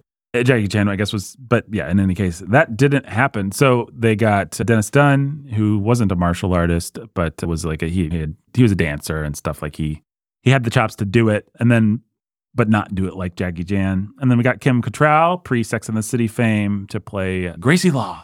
Don't worry, it's just me, Gracie Law. My favorite mo- line in the movie. Mannequin. She's famous for Mannequin. Man, Mannequin. guys. Yeah, famous for so many Didn't you things. grow up watching Mannequin? I did not grow up watching Mannequin. I grew up Me either. watching Mannequin, so I know her from Mannequin. My Yeah. wife and I, because we we're not big Don't Sex in the City yet. Uh, we we never watched any Sex in the City, but we're Me like neither. we know that we No. know Kim Cattrall. Where do we know? What did we all grow up watching from her? And we couldn't we couldn't think of it. I placed it Yeah, watching the movie. I was like, I know this woman. What do I know her from? Mannequin. And maybe Police Academy, but I don't know for sure. But that's my brain wanted Yeah, I think Police Academy is in right. one of the Police Academy movies. Uh, I think she's probably in the Police Academy. Is she the one that could do all the voices? I didn't know her name. Yeah, yeah, she does all the voices. yeah, she- she's that one. Oh, she's in Star Trek Six: The Undiscovered Country. Yes, that's Oh, right. that's it. She's the Yeah. Vulcan. No, she's the traitor, not. right? I remember her. Would not know. Yeah, that's- I didn't know her name. I just knew that she was the mannequin. Yes, and she. I've just confirmed she is the girl in Police Academy. Ha! I think. uh, yeah, There are all these actors and actresses though that their reputation outlives what you can say they were in. Right. Somehow, it's like you know we can't say a single thing that they were in per se, but everybody knows that you know, face or that, that, face. Yeah, exactly. right. We've got obviously a great cast of Asian and Asian Americans. The guy that plays Storm, I forget what else he's in, but he's a great physical presence. yeah, that guy's So awesome. that guy's awesome. Um, Victor Wong, who plays the uh, grandpa in Three Ninjas. right? Yeah, he's you see These him. are, this is part of my baggage. you I see him pop up in those paternal kind of wizardy roles a Victor lot. Wong is incredible in this movie. Yeah, he's great. I, agree. I love Egg Shen or Egg Shen, whatever. They interestingly, well, interestingly to me at least, maybe to no one else, Boss Film Studios did the special effects. They were ILM's big competitor in the day those days. ILM had a big competitor in those days. Huh. Hmm. These days, that Weta, the Lord of the Rings people, are their big competitor. But Boss Film Studios was like, "Hey, we're gonna get into the business and we're gonna compete with ILM." And so they did stuff on Ghostbusters, on Die Hard, on Poltergeist 2. And if you think of the Ghostbusters style, it, it does feel It a lot like yeah. this movie. The little, uh, my favorite special effect creature, the head guy. oh the yeah, that's the best. Yeah, he feels a lot like oh, Slimer. Slimer or Onion Head as he's credited in the first movie. Anyway, this movie was a huge bomb. Nobody liked it. It didn't make any money. The studio supposedly only had so much money that they spent on marketing. They did not know how to market this movie. It is, if you think about it, maybe a difficult movie to market. Like, how do you boil it down into an elevator pitch? Seems like you'd be able to do it with a little thought, but maybe you have to lie a little bit about it. Like, just, say it's the new Raiders of the Lost Ark. I don't know, but seems like you ought to be able to sell this movie. It did great in test screenings. It got really high scores. People that saw it loved it, and it's well regarded to this day. But the critics didn't exactly know what to make of it. A lot of people didn't understand what Kurt Russell. There's stories of people just getting done with the movie and being like, "Man, the hero was kind of lame. Like, what was with that? Like, as if they dropped the ball somehow." But Why couldn't they figure out how to write a hero? right, yeah, like what's wrong with him? I can't believe he's he. like they kept undermining him, and it's like really weird. Why would you know? You could almost put this in a category with a movie like Starship Troopers, where you know. Yeah, it- good- it really it's meant to be a a, takedown of fascism, but you know, it's advertised as an action adventure sci-fi type movie, Mhm. and and, and two thirds of the way through it, I remember watching it when I was too young to watch it and thinking, man, these people seem actually kind of awful. Like I don't know that I'm rooting for the right side here, right. and that's the whole point. But I couldn't get myself out of the mindset of this is an action adventure sci-fi movie. And so yeah, the same thing. It's like, oh, they just can't write heroes. Yeah, I mean, if you look at the reviews for Starship Troopers when it came out, people are like, "Man, what a fascist film!" And now people are like, "Man, what a fascist film!" Like they they really did a funny, ironic thing. Exactly. But uh, the movie's the same thing. And like I said, the first time I saw it, I think I knew he was doing a John Wayne impression. Like I actually, his cadence is very John Wayne. A lot of what he's doing is very exaggerated and silly when you actually take one second to think about it. But one thing about Russell is he's a good actor and he does actually look like an action star. Mhm. And Yeah. like, like the thing about Chris Pratt is he doesn't actually bring real action star gravitas, I would say. Like he, he feels like a goofy guy dressed up as an action star, and that can be very effective.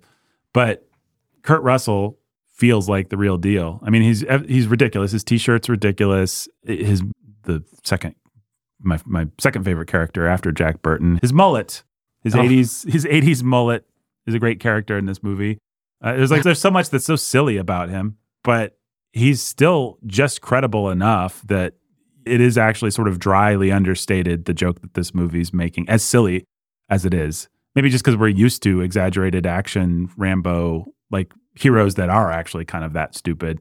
But he plays it so straight. and he plays it so straight while never- also being really silly. Like Yeah. he shoots a piece of roof and it falls on his head. Like But he, ne- never, winks about yeah. it. right, yeah, he's not going through the movie telling you like hey, I'm above this. I'm above this. I'm playing a dumb character. Yeah.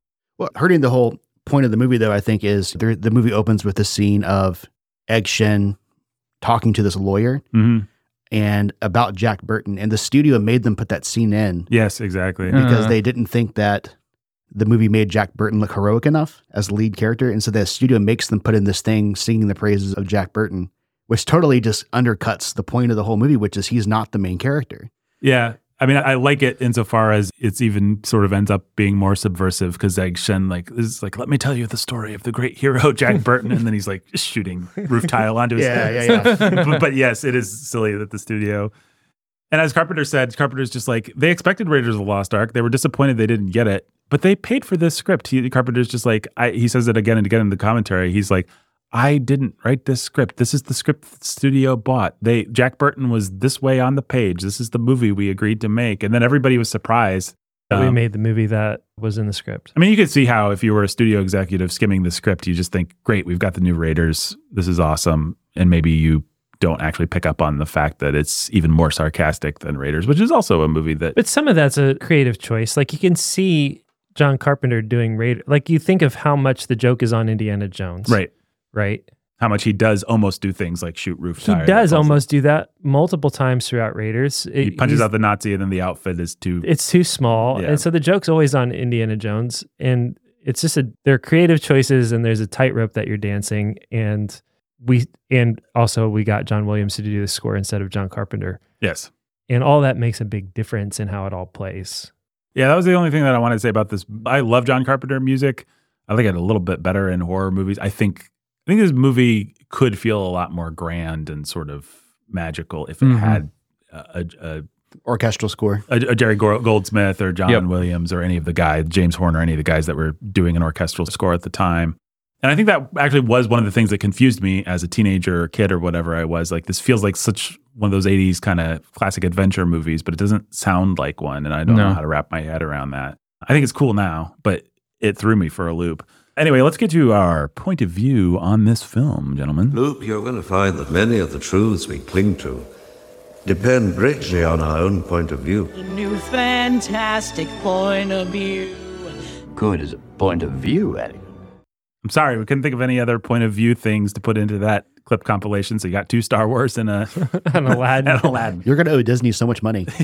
yeah, we probably already do. If you can think of another point of view quote that we can put into the point of view audio montage, then more than happy to do it. But it has to work for it. So uh, yeah, obviously, Joe, you love this film, right? I do love this film. I think it's I think it's hysterical. Well, well, let me say this. I think Jack Burton is just he's the stand-in for every American, right? He's mm. got an opinion about everything already because culturally that's what we're supposed to do, right? You're supposed to have an opinion about every little thing. His CB radio speeches he gives while he's driving his truck and he's telling everybody his thoughts on everything. That is the quintessential American way to live life, right? Where you sum up, you have an opinion on everything, but it's a sentence long and that's it. Mhm. You know, the, and then you start a podcast and broadcast it. Yes, to let the world. irony not go unmentioned. Here's four white guys Exactly. doing a Yeah, yeah. podcast on Yeah, our yeah, thoughts yeah, on yeah. race in America. Yeah, CB radio. I mean, look, we're all, it's the water we all swim in, right? And we don't realize it's water. It's part of being American is we have an opinion on everything. And so I love the subtle things, right? The, the- everything is through his lens. I really do believe that's the point. And so it's not just magic, it's Chinese black magic. It's not just a standoff, it's a Chinese standoff, you know? I And, uh, stand up, Jack. and, uh, and, you know, and later on, there's the six demon bag they pour the potion out of. And he asks you, what's in the six demon bag? It's cocaine. Like it's cocaine. But through his lens, it's Chinese mysticism, right? Mm. But there's that scene later where he's like, I feel pretty confident and powerful. Is it getting hot in here? You know, it's the 80s. He just drank liquid cocaine. But everything is through the lens of this guy who, who already has a- an opinion formed on everything, who already thinks he knows everything. And so he takes the most shallow viewpoint, stereotypical viewpoint of everything that he's seeing. And it's hilarious. Even the mysticism of Lo Pan, you, you see him as an old man. It's played by played by James Hong, who's just great in that role, Mhm. especially when he's playing the little old man. Yeah, the withered, like kind of creepy creeper. Exactly. And the issue is not it's not a ceremony so much as he just can't get anyone to like him back. Mhm. I, I don't know if I picked up on that as an adult that oh love we know of these things right just, it's hard to find it. And the issue here is not that some ritual has to be performed; it's that someone has to like him back, and nobody has in thousands of years because he's gross and creepy. you know, but through Jack Burton's eyes, it's a mystical thing. And there obviously is a lot of mysticism around it. But at the heart of it are these very human things that he can't grasp because he already has his mind made up about everything already. Mhm. And they do that in the funniest possible way. His performance is just when they ask you, you want the truth, Jack? And he says, I can take it.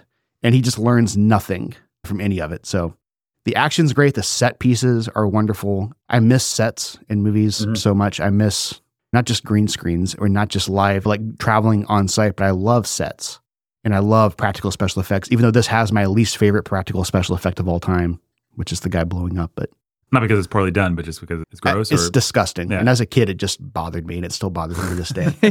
But- I'm a fan of that one. I gotta love that one. oh, oh, man, it grosses me out. But I think it's hard to find a movie that somehow can have all this messaging that we've talked about and also just be a really fun movie at the same time and really funny. Mhm. You know, laugh out loud funny. And the older you get, the funnier it becomes, I think.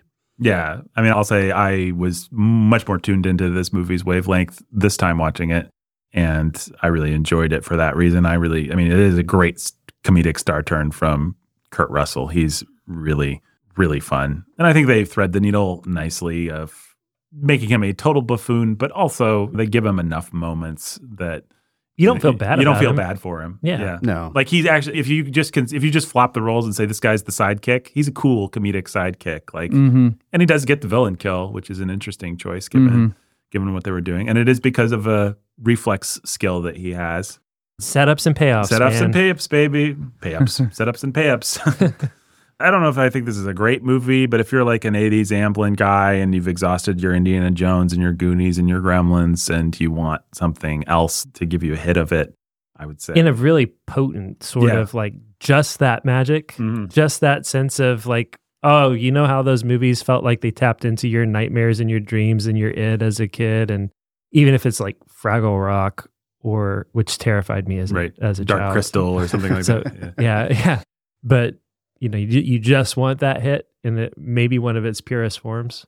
I had no idea what to expect. I actually, I, well, I, if I had any expectation, it was that it would have a, a story that tracked and that like it was just like a roller coaster ride Mhm. through the id of this underground labyrinth with monsters and things, and Yeah. it was fun. Yeah, I mean, uh, there's critiques I can make, but Ben, what's your what's your big thoughts? I just wasn't there for it this time. I'll be the downer. I just didn't. I just didn't really enjoy it. I enjoyed it more the first time I watched it. I remember getting more of a kick out of the meta of the Kurt Russell of, of it all. I still think he's awesome. He's really fun. He's really fun. He's hilarious. But I may have to watch it another time. I'm having more fun talking about it and talking about all the stuff. And I'm like, yeah, that's there. Yeah. But I don't know. It just didn't do it for me. Just, I think the synth score is a definite thing, but also just the way that it's aged in terms of sets and editing and Carpenter movies. The editing always feels slow to me hmm even if I'm like, I see what you're doing, I respect that. I wish that you would edit a little faster because I'm waiting and I feel like I'm waiting, waiting. But that's a, just some of that's just older style. I think it works really well when it's like, dun, is Michael Myers around the corner? Yeah, That is- like- absolutely. like that sort of thing can be great. Yeah. I would say here's where I probably deviate the most from Joe's point of view. Set pieces. I wish we had real martial. I mean, I, martial arts is, has just come such a long way in its depiction, and it was already so much cooler in Hong Kong filmmaking at the time. Mm-hmm. There's a lot of bad, corny martial arts in this movie.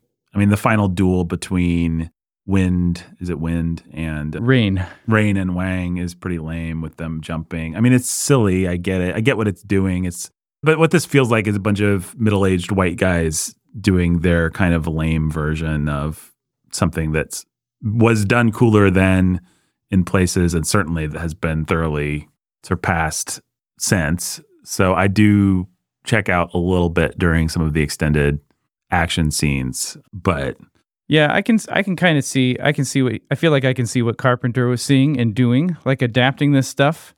So I have some sympathy for that. I'm like, oh, okay, yeah, you captured some of what made you were trying to capture what made martial arts so cool, put it into a way that Americans could sort of digest it, and maybe America wasn't prepared for longer takes of actual like extended Jackie Chanish style stuff.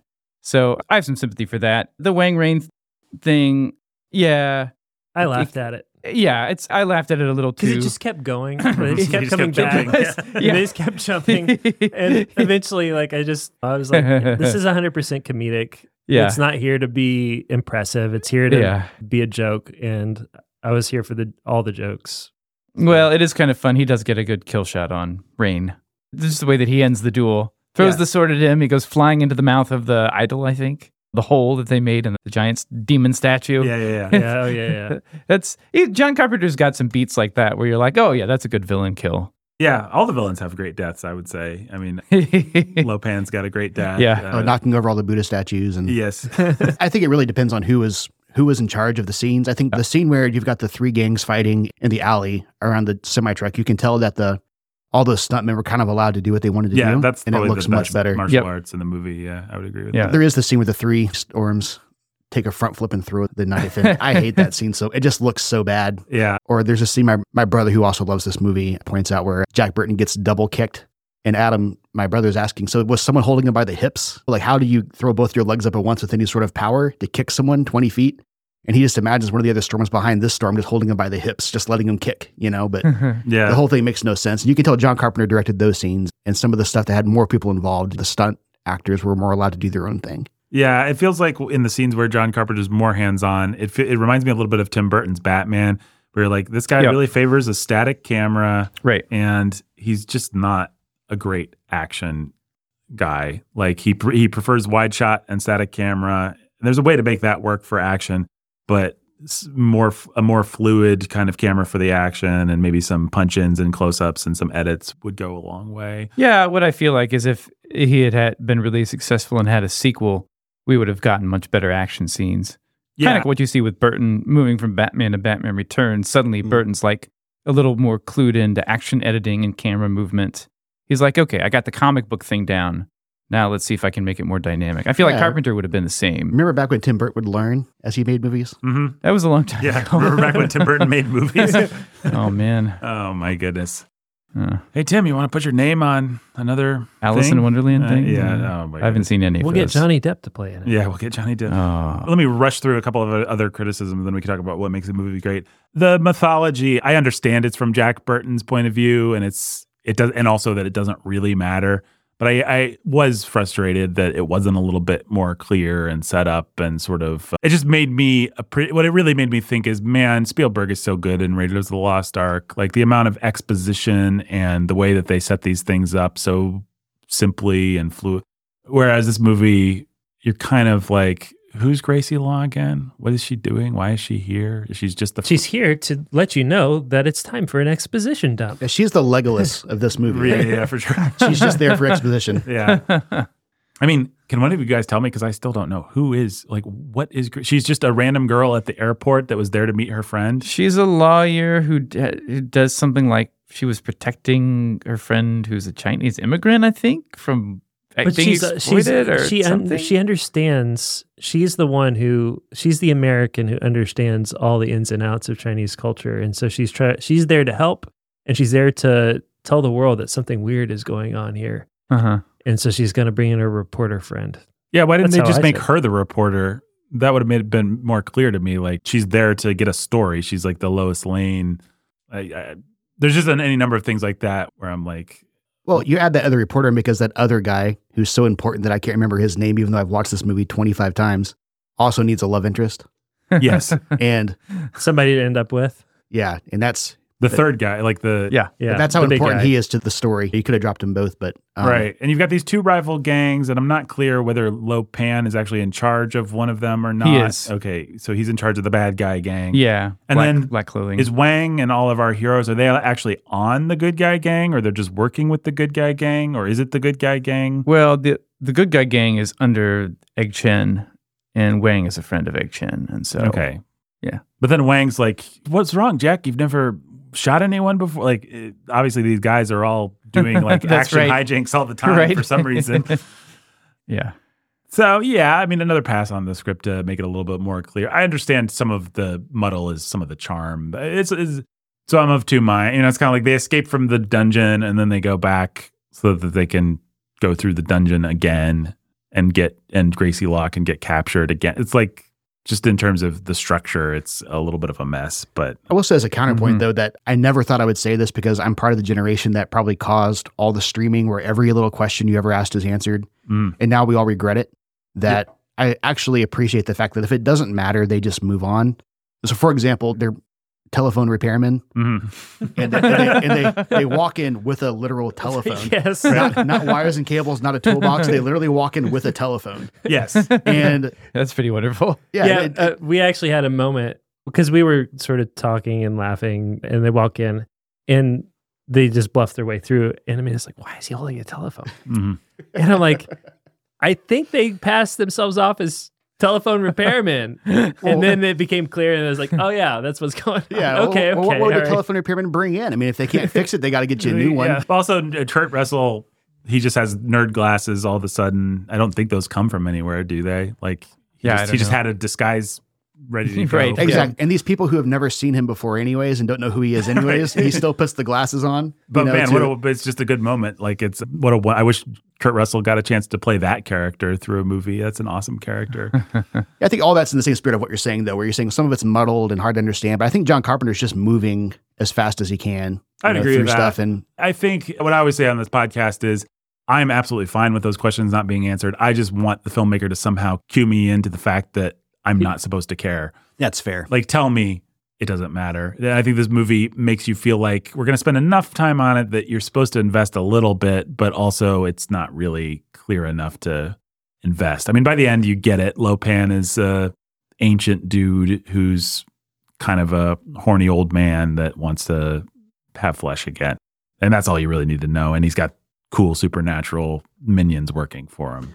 Yeah, but you never understand who the three storms are related to him, what the gang is related to him. You never understand any of it, how it relates to him. Right. Right. Yeah. I- I just kind of, I was kind of backfilling like, well, he clearly helped them get their supernatural martial arts powers, and now they're riding his coattails to world domination or something. So I backfilled that myself. I was like, oh, I think I know what this is, but it doesn't explain it. Right. Yeah. I mean, again, it's fine. It does make me appreciate the elegance with which a Spielberg or a George Lucas in Star Wars lays in the exposition in such a way that you're never lost and you know exactly what you're supposed to know and you know exactly like, well, that garbage monster doesn't like Yeah, and you can say, I can imagine John Carpenter saying, "Well, this is all from Jack Burton's perspective, and he has no idea, therefore you have no idea." But that's a, feels like a cheat. mhm. Yeah, yeah, yeah. I think but all right, well, let's just talk through this bad boy real quick. I think I've got a talk through button. Oh, yes, let's go through the plot. What do we do? Why don't we just wait here for a little while? See what happens. Well, guess what? Now this is happening. Will you allow me to explain?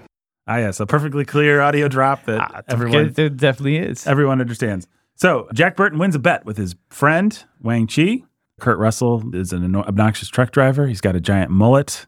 Stop me if there's anything you guys want to talk about. They go to the airport for some reason.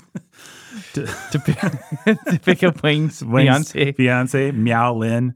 But unfortunately, the Lords of Death. This movie sounds awesome. Just describing it. Uh, try to kidnap another girl. They're actually not even there for Mount Lin, right?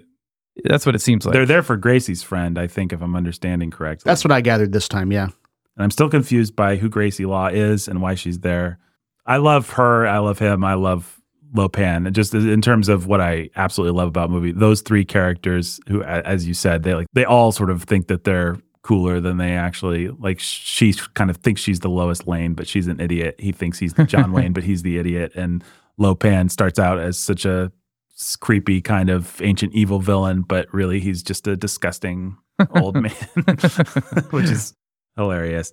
So Jack and Wang track the gang to Chinatown and then they witness this fight. Guys, who is the coolest of the storms and why?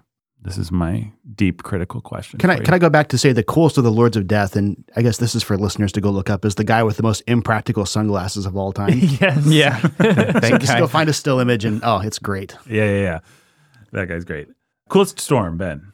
That's hard. They're all actually pretty fun, I would say. They they're all visually distinct, especially when they take off their hats. Mm-hmm. You, you just I don't know. It's but probably I'd go with the guy that blows himself up. Yeah, I mean, He, he, that guy just has screen presence. and when you see him shirtless doing his actual, thing, it's like, okay, yeah, this guy's obviously a real. This guy's cool, and then yeah. he, he's gonna dress up in a suit and pretend to be really Western to mislead the dumb Westerners onto a a gas trap in an elevator. Yeah, he, That's- he felt like a very cool second in command, like Right. James James Bond type, uh, Right. Oddjob kind of character. Yeah. So yeah, I think that's my answer. Jake Raiden. Raiden. Mhm. Yeah. Yeah, 'cause that guy's awesome. Uh, by the way, yeah, Raiden, Raiden was directly stolen from this, by the way. So that's where Raiden came from, as if it wasn't obvious enough. Okay. No, I think it's the other way around. I think they anticipated. There's Raiden no way to and tell. Stole him in reverse. Yeah, I wanted him to get a bit of a cooler send off at the end. I wanted him to have like have to have some kind of battle. Yeah, he probably had the lamest villain death Yeah. of all of them. Drop a statue on your head. Did you say your answer to this question? I mean, it's lightning. I think has to be a guy that blows up. I mean, he's cool, but it's obvious that they fed him his lines phonetically right before he said them. Mm-hmm. Every time he had just phonetic. You know, what I'm saying it, it's the poor guy. Mhm. Obviously, does not know a lick of English, and, Mm-hmm. and they left him out to dry. But he's cool, and I love the little kata form he's doing as part of you know, to entertain Lo Pan. I think I don't even know if it's part of the ceremony. He's just entertaining him. But lightning to me was cool because it's lightning, and he's obviously And what an '80s hit of '80s and stuff. Like so many of Right. those movies, The Emperor stuff has that lightning Uh-huh. effect that Yep. we love from the era. Yeah. So yeah the cartoon lightning that. I think they did a great job this time, not looking like a cartoon. I thought it was wonderful. Yeah, it's cool. And I like how he rides the lightning almost like it's a fire pole or Yeah. something. That's a cool idea. Yeah. All right. So Jack's going to accidentally run over David Lo Pan, the leader of the Three Storms, but he's a creepy magical guy. And that he's genuinely kind of spooky when he shows up in that form, Mhm. uh, which I like. I wish this movie, it wouldn't be the movie it is if it was this way, but I actually could use a little bit more of that mystic Chinese horror kind of stuff. Like, like Lo Pan actually can be a pretty creepy villain when he's a floating guy who kind of has a glowing thing inside of him. And I could have used maybe 5% more of that. But uh, yeah, they our heroes escape. The truck is stolen. And then they meet with all our favorite characters Gracie, Margot, Eddie, and Egg Shen to plan a rescue mission. This is where Nathan gets a little bogged down trying to figure out the plot, but maybe Nathan's just an idiot. Mao Yen is held in a brothel. They need to break in. Kurt Kurt Russell puts on his nerd glasses. And then the storms Not the most kid friendly. no, not the most kid friendly. Not the most kid friendly. And then the storms kidnap Mao Lin and take her to Lo Pan. Jack and Wang have to infiltrate Lo Pan's business disguised as telephone repairman, but they are captured. And that's some. This is some of my favorite stuff. The torture chamber that they end up in, the Yeah. the room of the upside down dead or whatever it's called, the place that the elevator takes them to. Mhm. Lots of really evocative kind of Mm-hmm. it's Yeah. fun fun to imagine that in, in San Francisco, just beneath the surface, there's this whole other world of danger and intrigue and exoticism, I dare say. So, but we hang out with Lo Pan. We're all Lo fans. We all like Lo Pan as a Yeah. villain.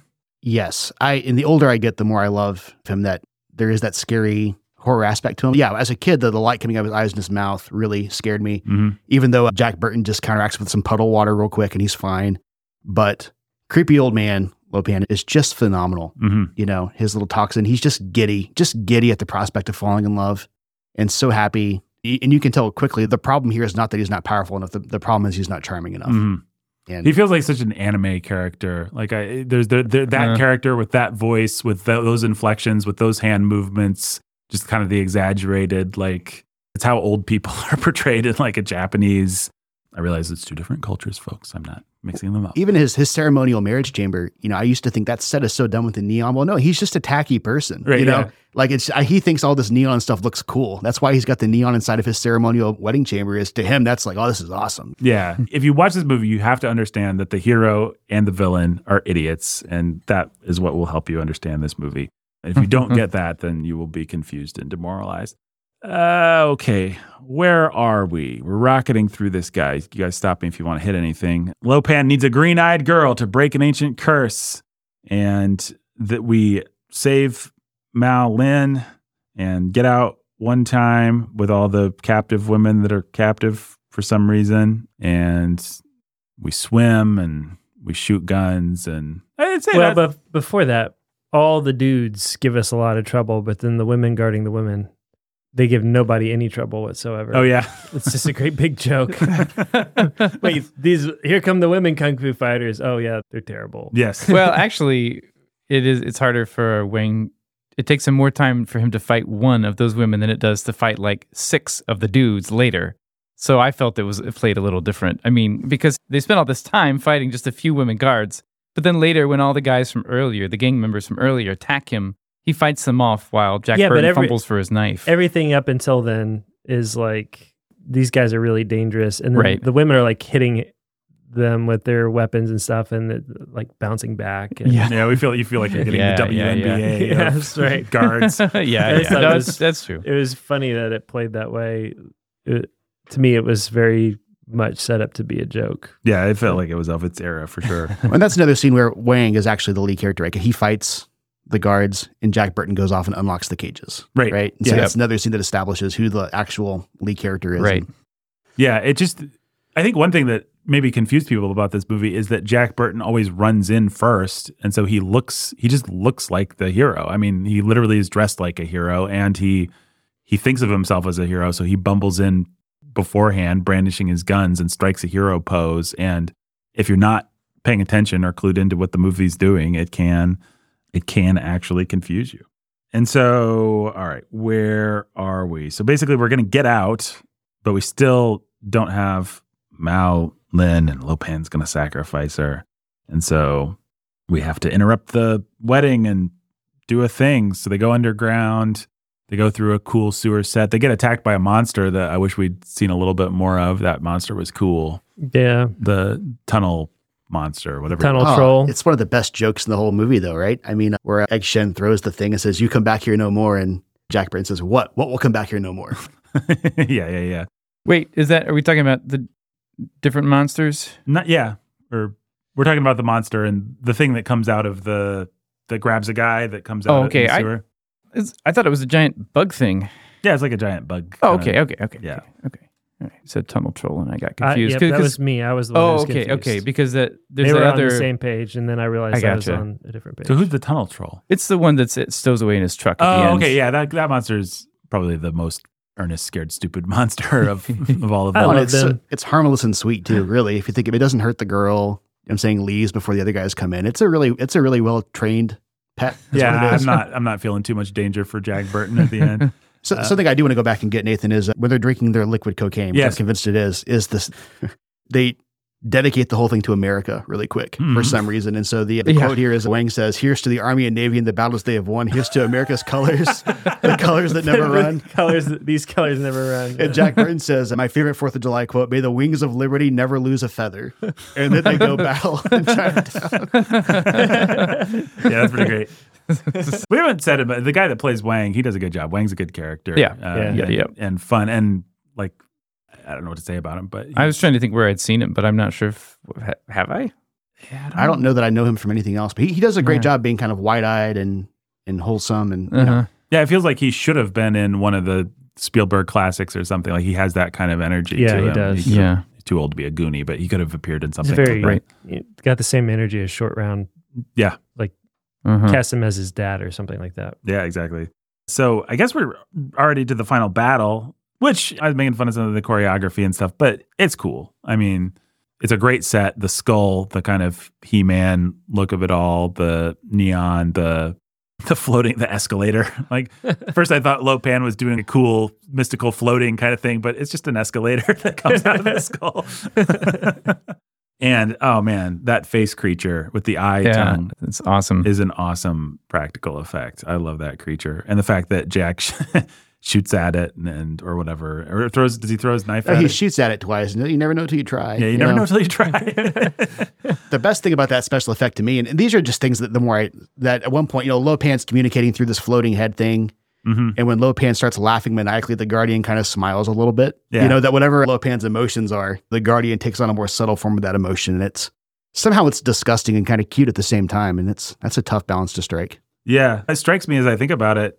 The special effects in this movie are really good. I mean, I know that's obvious, but when you actually compare it to something like Ghostbusters, where Mhm. you can see a lot of matte lines and it's just obvious that like they're cool. Everything in Ghostbusters is really cool and has all that 80s kind of feel that you want, but you can always kind of tell with Gozer and some of that stuff, like the dog creatures, the dog Gozer, I forget, but Yeah. it's like that's not really there in the same shot. Everything is really well integrated in this movie. I mean, there's you can still see the seams, which is part of the charm of these kinds of practical special effects. We wouldn't have it any other way, or at least I wouldn't. But it's actually much more seamless than even some of the classics, even than certain things in Temple of Doom or or things like that. And special effects are just really good. And I'm remembering that this particular studio, the thing that they did that ILM didn't do is they shot their special effects on 60 millimeter film, a much bigger film, because with special effects at the time, you're going to optically combine everything in a, like a film printer, which means you're going to degrade the film every time you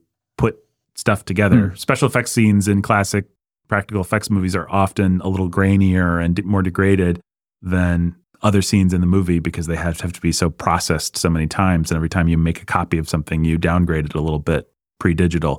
But these special effects, they start them out shot on 60 millimeter, which means they start out so much more high quality that they can actually degrade down to Hmm. something that is cool. And so, yeah, mad props to the special effects in this movie. That's if you like practical effects or gooey creature designs or like like you were saying, Joe, this just cool sets. This is this movie should be your jam. A lot of cool stuff like that. Good skeletons. I like a movie with a Mhm. some juicy skeletons in it. This movie's got plenty of them. Anything to say about the final battle? Uh, cool, cool send offs for our villains. I like Jack Burton's knife trick. I like that he screws it up the first time, and Gracie gives him a look, and but then he manages to pull it off. And poor Lo Pan assumed corporeal form just in time to, die. Which tends to be a thing with these kinds of villains. But uh, this, is Thunder just mad? Is that is that why he dies? Is he just like, oh, my boss is dead, and then he's like, oh, and he Yeah. like there's he just kills himself, right? Right. That's all. It is really hard for me to understand. Like it's like a trick that he used earlier in the movie in order Right. to gain power. And so it's like, is he going to try to max this out and go too far, or is he angry? Or like, I have no idea. Yeah, to me, it just felt like kind of a joke. Like he just lost self control. He was so mad that his boss was dead. Instead of being able to effectively just fight off the guys, he just kills himself.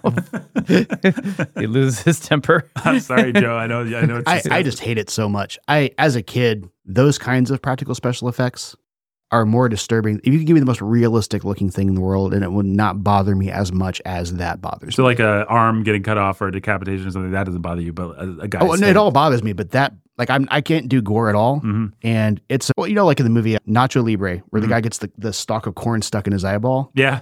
Like it's like what is that doing in that movie? Th- this kind of feels like that same thing of like an overly gory thing in a movie that was not really gory or bloody until then. And as a kid, it just really bothered me.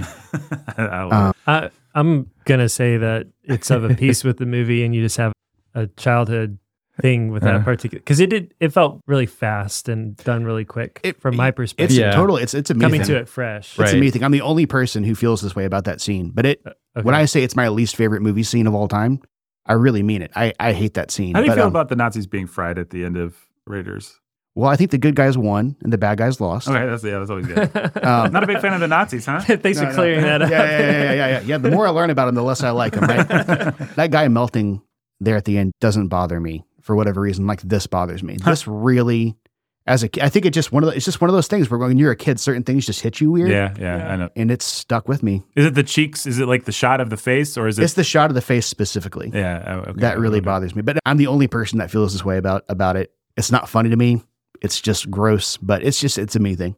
I mean, the thing that I love about it is the wonderfully lame Looney Tunes straight ahead shot of chunks of viscera just blop blowing into the hallway uh, is hilarious. I think what it is is how uncomfortable he looks. Mhm. I think that's what it is. It's just the disc. It's okay. So the blueberry girl. Maybe this is a thing in Willy Wonka and the Chocolate Factory. You're just afraid of being not blown up, like exploded, I'm but afraid of gaining too much weight. I think is what it comes yeah, down to. man, we're, we're, we're getting into some real childhood trauma. I Yeah, yeah. Did you ever see Monty Python, the life, not the life of Brian, the last one, the meaning of life? I didn't know. There's a scene where they do the same thing. A guy gets fed a lot of food and he gets fatter and fatter and then he explodes and it's a very similar special effect. It also reminds me of the end of Total Recall, if anyone's familiar with Oh, that. I, I hate that scene too. It's Yeah, kind of where they're on Mars and their Oh, faces yeah. are puffing up. Yeah, it's pretty disturbing. It's pretty gruesome. Yeah. It just looks so painful. Yeah. Good stuff. Well, may no one doing this podcast ever blow up into a giant person and Get then anger explode. management before you do that. Yes. Okay, so yeah, the goop was cornered by lightning, and then lightning has kind of a lame death for all his build up, but everybody else has a good death. And we go back, we celebrate at Wang's restaurant. Jack thinks he's in the searchers or something like that. So he's not going to be with Gra- Gracie. he's, he's going to He's got to walk up into the sunset. walk up into the sunset for some reason. Nobody cares. That's a good pull. He thinks he's in the searchers. Yeah, I like that. I mean, he really, he just believes he's been John Wayne this whole time. It's like, well, I saved the day. Now I walk into the sunset. Obviously, I can't have the girl, but she'll pine for me. It's like Gracie's not going to spend too much time pining for you, dude. That's a great. It's a great dialogue, though, right? Aren't you going to kiss the girl? Nope. yeah, they're great together. We haven't said that. we'll see. Is, Yeah. it, is that his line? He just says nope. Yeah, yeah. Yeah, no, just- but she says something. Oh, he'll come back. He says, "We'll see." Yeah, they Yeah, they we'll leave see. it open for the yeah. sequel. You never right? something like yeah. that. Yeah. Yeah, You never can tell. I think it's what it. yeah, Yeah. yeah. Something Yeah, I think that. that's it. Um, yeah, they they they do a nice Tracy Hepburn kind of. Uh, they're fun together, and the dialogue in this movie is good. So yeah. Anything else you guys want to hit from the plot or individual moments, things that you love, Joe, from your childhood? Or I love the spinning fork, really cheesy when the guy has the weapons on the palms of his hands and they they do a windmill thing. I'm sure there are other cool moments I could think of, but yeah, it's a fun movie. I love that he gets his truck back. That's actually where all this ends. Yes, Is he gets his truck back in the end, and that's that is his love, mm-hmm. right? So Wang had his girlfriend kidnapped, and so did Jack Burton, which was his truck. his truck. Yeah, it's like the And- cowboy getting his horse back. I'm sure that's what was in the yeah, yeah. first And so it really doesn't end with him getting the girls back. It really ends with him finding his truck. And to me, that's good enough for him, right? Yep, Yeah, Brandy, you're such a fine girl. yep. Oh, another Kurt Russell play. Yeah. Hmm? Hmm? Life is love is the sea. It's the road. That's right. the road. Yeah, I mean it is f- fun to. Okay, Jack Burton's now a truck driver again. He's gonna go deliver some. What does he deliver? What's I don't know. It's the He- Pork Chop Express. Oh, it's the Pork Chop Express. Yeah, so he's just a he's just a food service like a delivery man. Food service delivery. yeah, yeah. That's one of those movies that I, I do like it a lot. I think it's a good movie. I would I'd recommend it to our listeners if it's if it sounds like the kind of thing you'd enjoy. You'd probably enjoy it. I am sort of with Ben though in that it's kind of more fun to talk about than it is to actually watch. Like it's a it's a pretty good watch, but it's a really fun movie to think about. Oh, that's so funny what they were doing, and Kurt Russell is so funny. It's definitely one of those things that I think we said at the top, or maybe I did, or whatever. Context really matters. So if you grew up loving it, it's going to be a thing. I can you definitely- yeah, I can have definitely some understand real why this is a nostalgia for Joe. this Mhm. exact, very specific drug. Mm-hmm. You can come to it fresh as an adult, maybe. Um, and if you don't have either of those two things, you may just be like, "What in the world am I doing watching this piece of '80s trash? I don't get it, and I don't care." Like I can see a lot of people coming away from this discussion thinking, "Oh, this was a fun discussion. I'm going to go watch this movie," and being like, "What in the world?" I really resent that. But you might still give it a shot because if you're on its wavelength, it might It might be. It like might one of really your hit. favorite It might be really yeah. fun. So, but it's just going to be like context matters Yeah. a lot. And so I can see somebody, one of the younger members of our audience, who hit this nostalgia through the lens of Stranger Things and has no taste for The actual article, the actual drug, Mhm. you know, that's being ripped off and popified by str- and cleaned up and 20 teens ified, going back to the real thing and being like, yeah, no, not at all. That's I, I like I like Coldplay, but I don't like the Beatles. right? Yeah. Which is bad, but Stupid, but sorry. but true. But those people exist. Yeah. What are you gonna say, Joe? that's I think that's just how this almost always works. Is is people do want the updated version of it that's tuned to their sensibilities, and, and you can't blame people. We are programmed to watch things in a certain way, Mhm. you know, and you go back and things feel super slow. I mean, I remember going back and watching the original Star Wars, which is a, a perfect movie, but feels really weird and slow for the first 20, 30 minutes. It's just kind of bizarre with the robots just walking through the desert. And you're like, what am I watching? I don't remember this at all. And, and it's good enough to where like my eight year old son can watch it and he liked it. That's because it's just really good. But it is hard to go against the sensibilities you've been programmed to have and go back and experience something like that, the real thing, you know? Mhm. I mean, there's a reason why they update these things. Yeah. I think that's true. Well, and one of the problems you bring up Star Wars. One of the problems with Star Wars is Star Wars, in order to capture the feeling you had as a kid watching it, has to reinvent itself. And Yeah. if they don't That's a great point. understand that, if the directors and the producers don't understand that, you end up with something really stupid and lame. Yeah. I think it's good to be able to have the vocabulary to understand a broader context of things because then you have more to enjoy. If you allow yourself to watch enough black and white movies or 80s movies or whatever so that you can be like, okay, I can be on this wavelength. I can slow down a little bit and vibe with this. I can speed up a little bit and vibe with this. I can vibe with this style of dialogue, this style of acting. I think you'll get more enjoyment that way because then there's more things that you can like and you don't have to wait for somebody to make the version that plays to your sensibilities. So I do think that there's a sense in which that's the way of maturation. But also, if you don't have time for that, and that's not a big deal to me. It's just movies at the end. It's of just the day. movies at the end of the day. Be- what kind of totem should we use? Let's see. I feel like that should be obvious, but I'm having trouble. How many pork chops out of 40 in Jack Burton's truck do you give to Big Trouble in Little China as our resident hater? As your resident hater, I'll give it 20. 20. All right, we'll save Joe for last because his point of view on it is important. What am I going to give it? I will give it 30. I think it was a solid, fun flick. I think it holds up well. And uh, like we said, if people like it, they will really like it. I think there are things that are unentertaining. The b- muddle of the plot, the mm, sort of It's a bit of a mess. lame ongoing ongoing martial arts scenes that just have been so thoroughly surpassed. So there's there's enough things that kind of keep it from being a stone cold classic. It's not if I don't think most of our listeners will hit it as if they're discovering another true Amblin classic or something like that. But it's a fun movie and Kurt Russell is so fun. He's the man. He's the man. Like we said, Lo Pan and Gracie Law. And if I didn't say it already, I think I did already sort sort of say it, but I just want to say the line, Don't worry, it's me, Gracie Law. As if anyone should care or know who Gracie Law is. Because if she's the most important, it's her movie, actually. Yeah. It's just a bunch of characters who think the movie's about them. Yeah. And it's actually not. That's pretty fun. Uh, Gracie Law's a good character. So that's my favorite line of dialogue from the movie.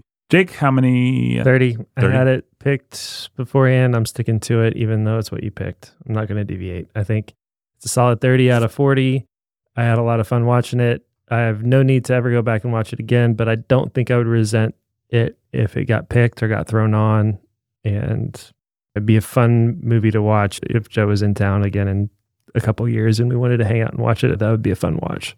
All right, So Joe, like that. what's your number? Let's say if, if we're talking about a six demon bag, Mhm. I would give it five out of six demons. Five out of six demons. Yeah. Wow. I think it's one of the most quotable movies. Mhm. As I get older, I miss ambition in film like this. Yeah. It's trying to do Mm-hmm. too much. It's not a perfect movie.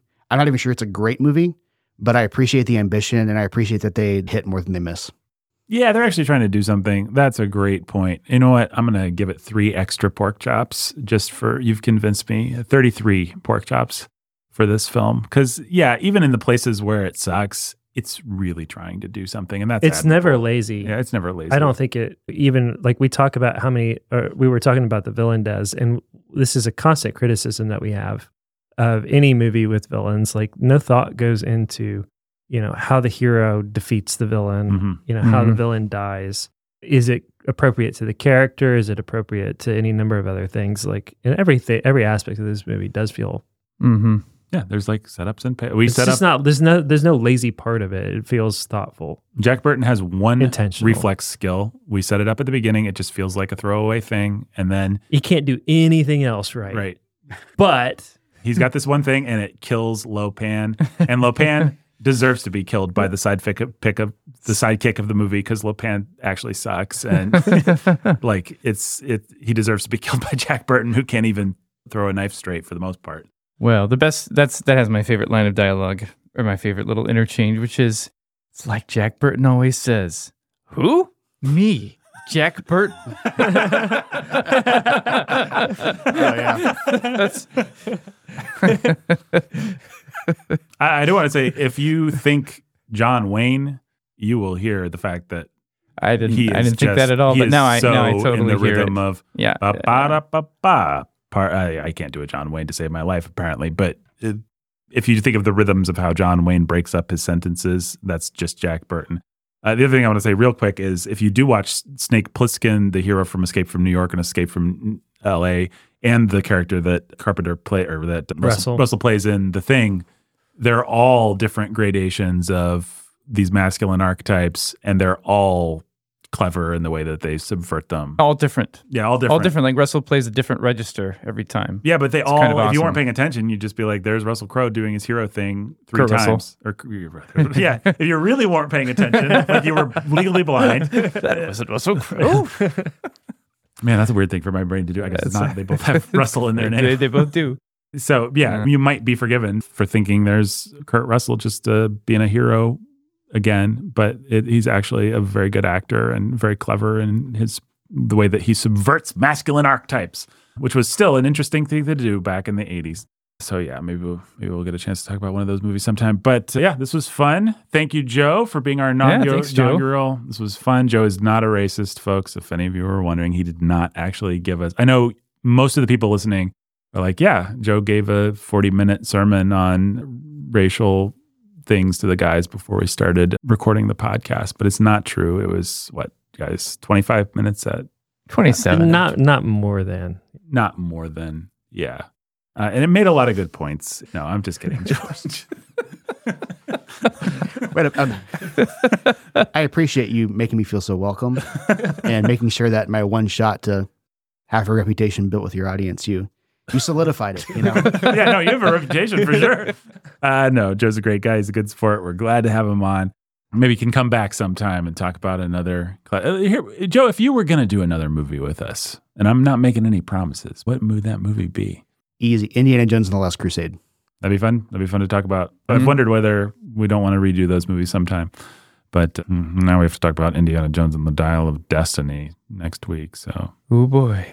Oh boy. Yeah, they couldn't think of a worse title, and so they went with that one. yeah. Yeah, I think that's true. it's going to be great. Jake, we have to talk sometime about our experience watching the fourth one together in the theater.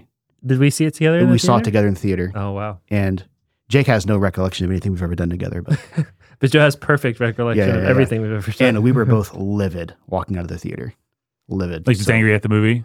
Yeah, it was because the Last Crusade's my favorite movie probably ever, It's a great movie. and and four was. I mean, it's, there's movies I dislike, but I'm never angry unless my hopes are up. You can't hate something unless you loved it first, and Mhm. and I hate the fourth Indiana Jones movie.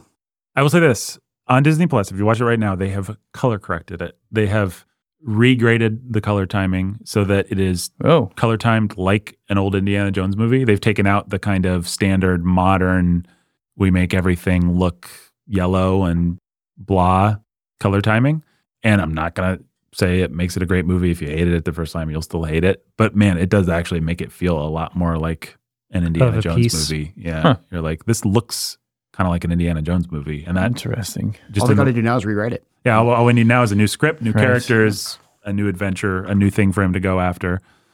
Yeah, sounds like we should actually do a podcast where we talk about Indiana Jones and the Kingdom of the Crystal Skull. But then we have to do a Mm. podcast where we talk about Indiana Jones and the Kingdom of the Crystal Skull. what we're gonna do is a podcast where we talk about Indiana Jones and the Dial of Destiny, wherein we talk about Crystal Skull and everything else. yeah. Well, what we're not going to do is be like, man, Crystal Skull sure, sure seems great. And we're not going to do that crappy revisionism thing. People where they're like, No, the prequels are genuinely have their points. yeah, and they also have their problems, which to, we've never real denied. problems. But yeah, Yeah. But Crystal Skull is Yeah, it's got maybe a set piece and a half that are fun and Mm-hmm. Something like that. mm, it's bad. It is bad. It's mean. The most revisionist I would get is I'd say Nuke the Fridge is actually maybe a good scene. I like that one. I always did. I always liked the first uh, 10 minutes or whatever of that movie. I was I- less mad when you accused me of racism. Then when I said than Nuke when the you Fridge just was a said good that's scene, Yeah, it's a good setup. It's silly the way he gets out of it, but when he's in the creepy 1950s yeah, all town, of that is fine until he jumps into the fridge and gets blown across the. the desert. I, I thought that was cool too, but the, you know, I don't know. The raft scene is stupid too. So Yeah. Oh my gosh, yes. you mean from Temple or from from Temple, because this one because they actually do a Kingdom of Crystal Skull raft scene that sucks yes, even and worse it I is even worse. I can't even remember it. they just go over like ten waterfalls. in a car. That's why I don't remember it because it was boring. It's after that stupid CGI scene that should be awesome. The big The jungle scene. chase. Yeah, the jungle The jungle chase. chase. Yeah. That scene is terrible Where too. Shia LaBeouf is swinging like a monkey through the trees. with Yep. with other monkeys, with an army of monkeys that he leads to take down the Russians. Oh my goodness. Also, there's a part where Indiana Jones says Russians and then doesn't say, I hate these guys. Because we can't say that anymore because it's too ethnocentric. And Russians are great. I I don't know. You could probably say it now. Yeah, I guess you could. It's too bad. It's too, It's too bad. too bad. Just too made it your bad. brain yet. Come on, It's Disney all Plus. too bad. You can still put this in. Get Harrison Ford to just say, I hate these guys, or pull the audio. All right, we must be done. Thank you for joining us, Joe. It was a pleasure. It was a joy. It was a lot of fun. Yeah, thanks for inviting me. I had a lot of fun. Yeah, it was good to have you. Until next time. It's going to take Cracker Jack timing, Wang.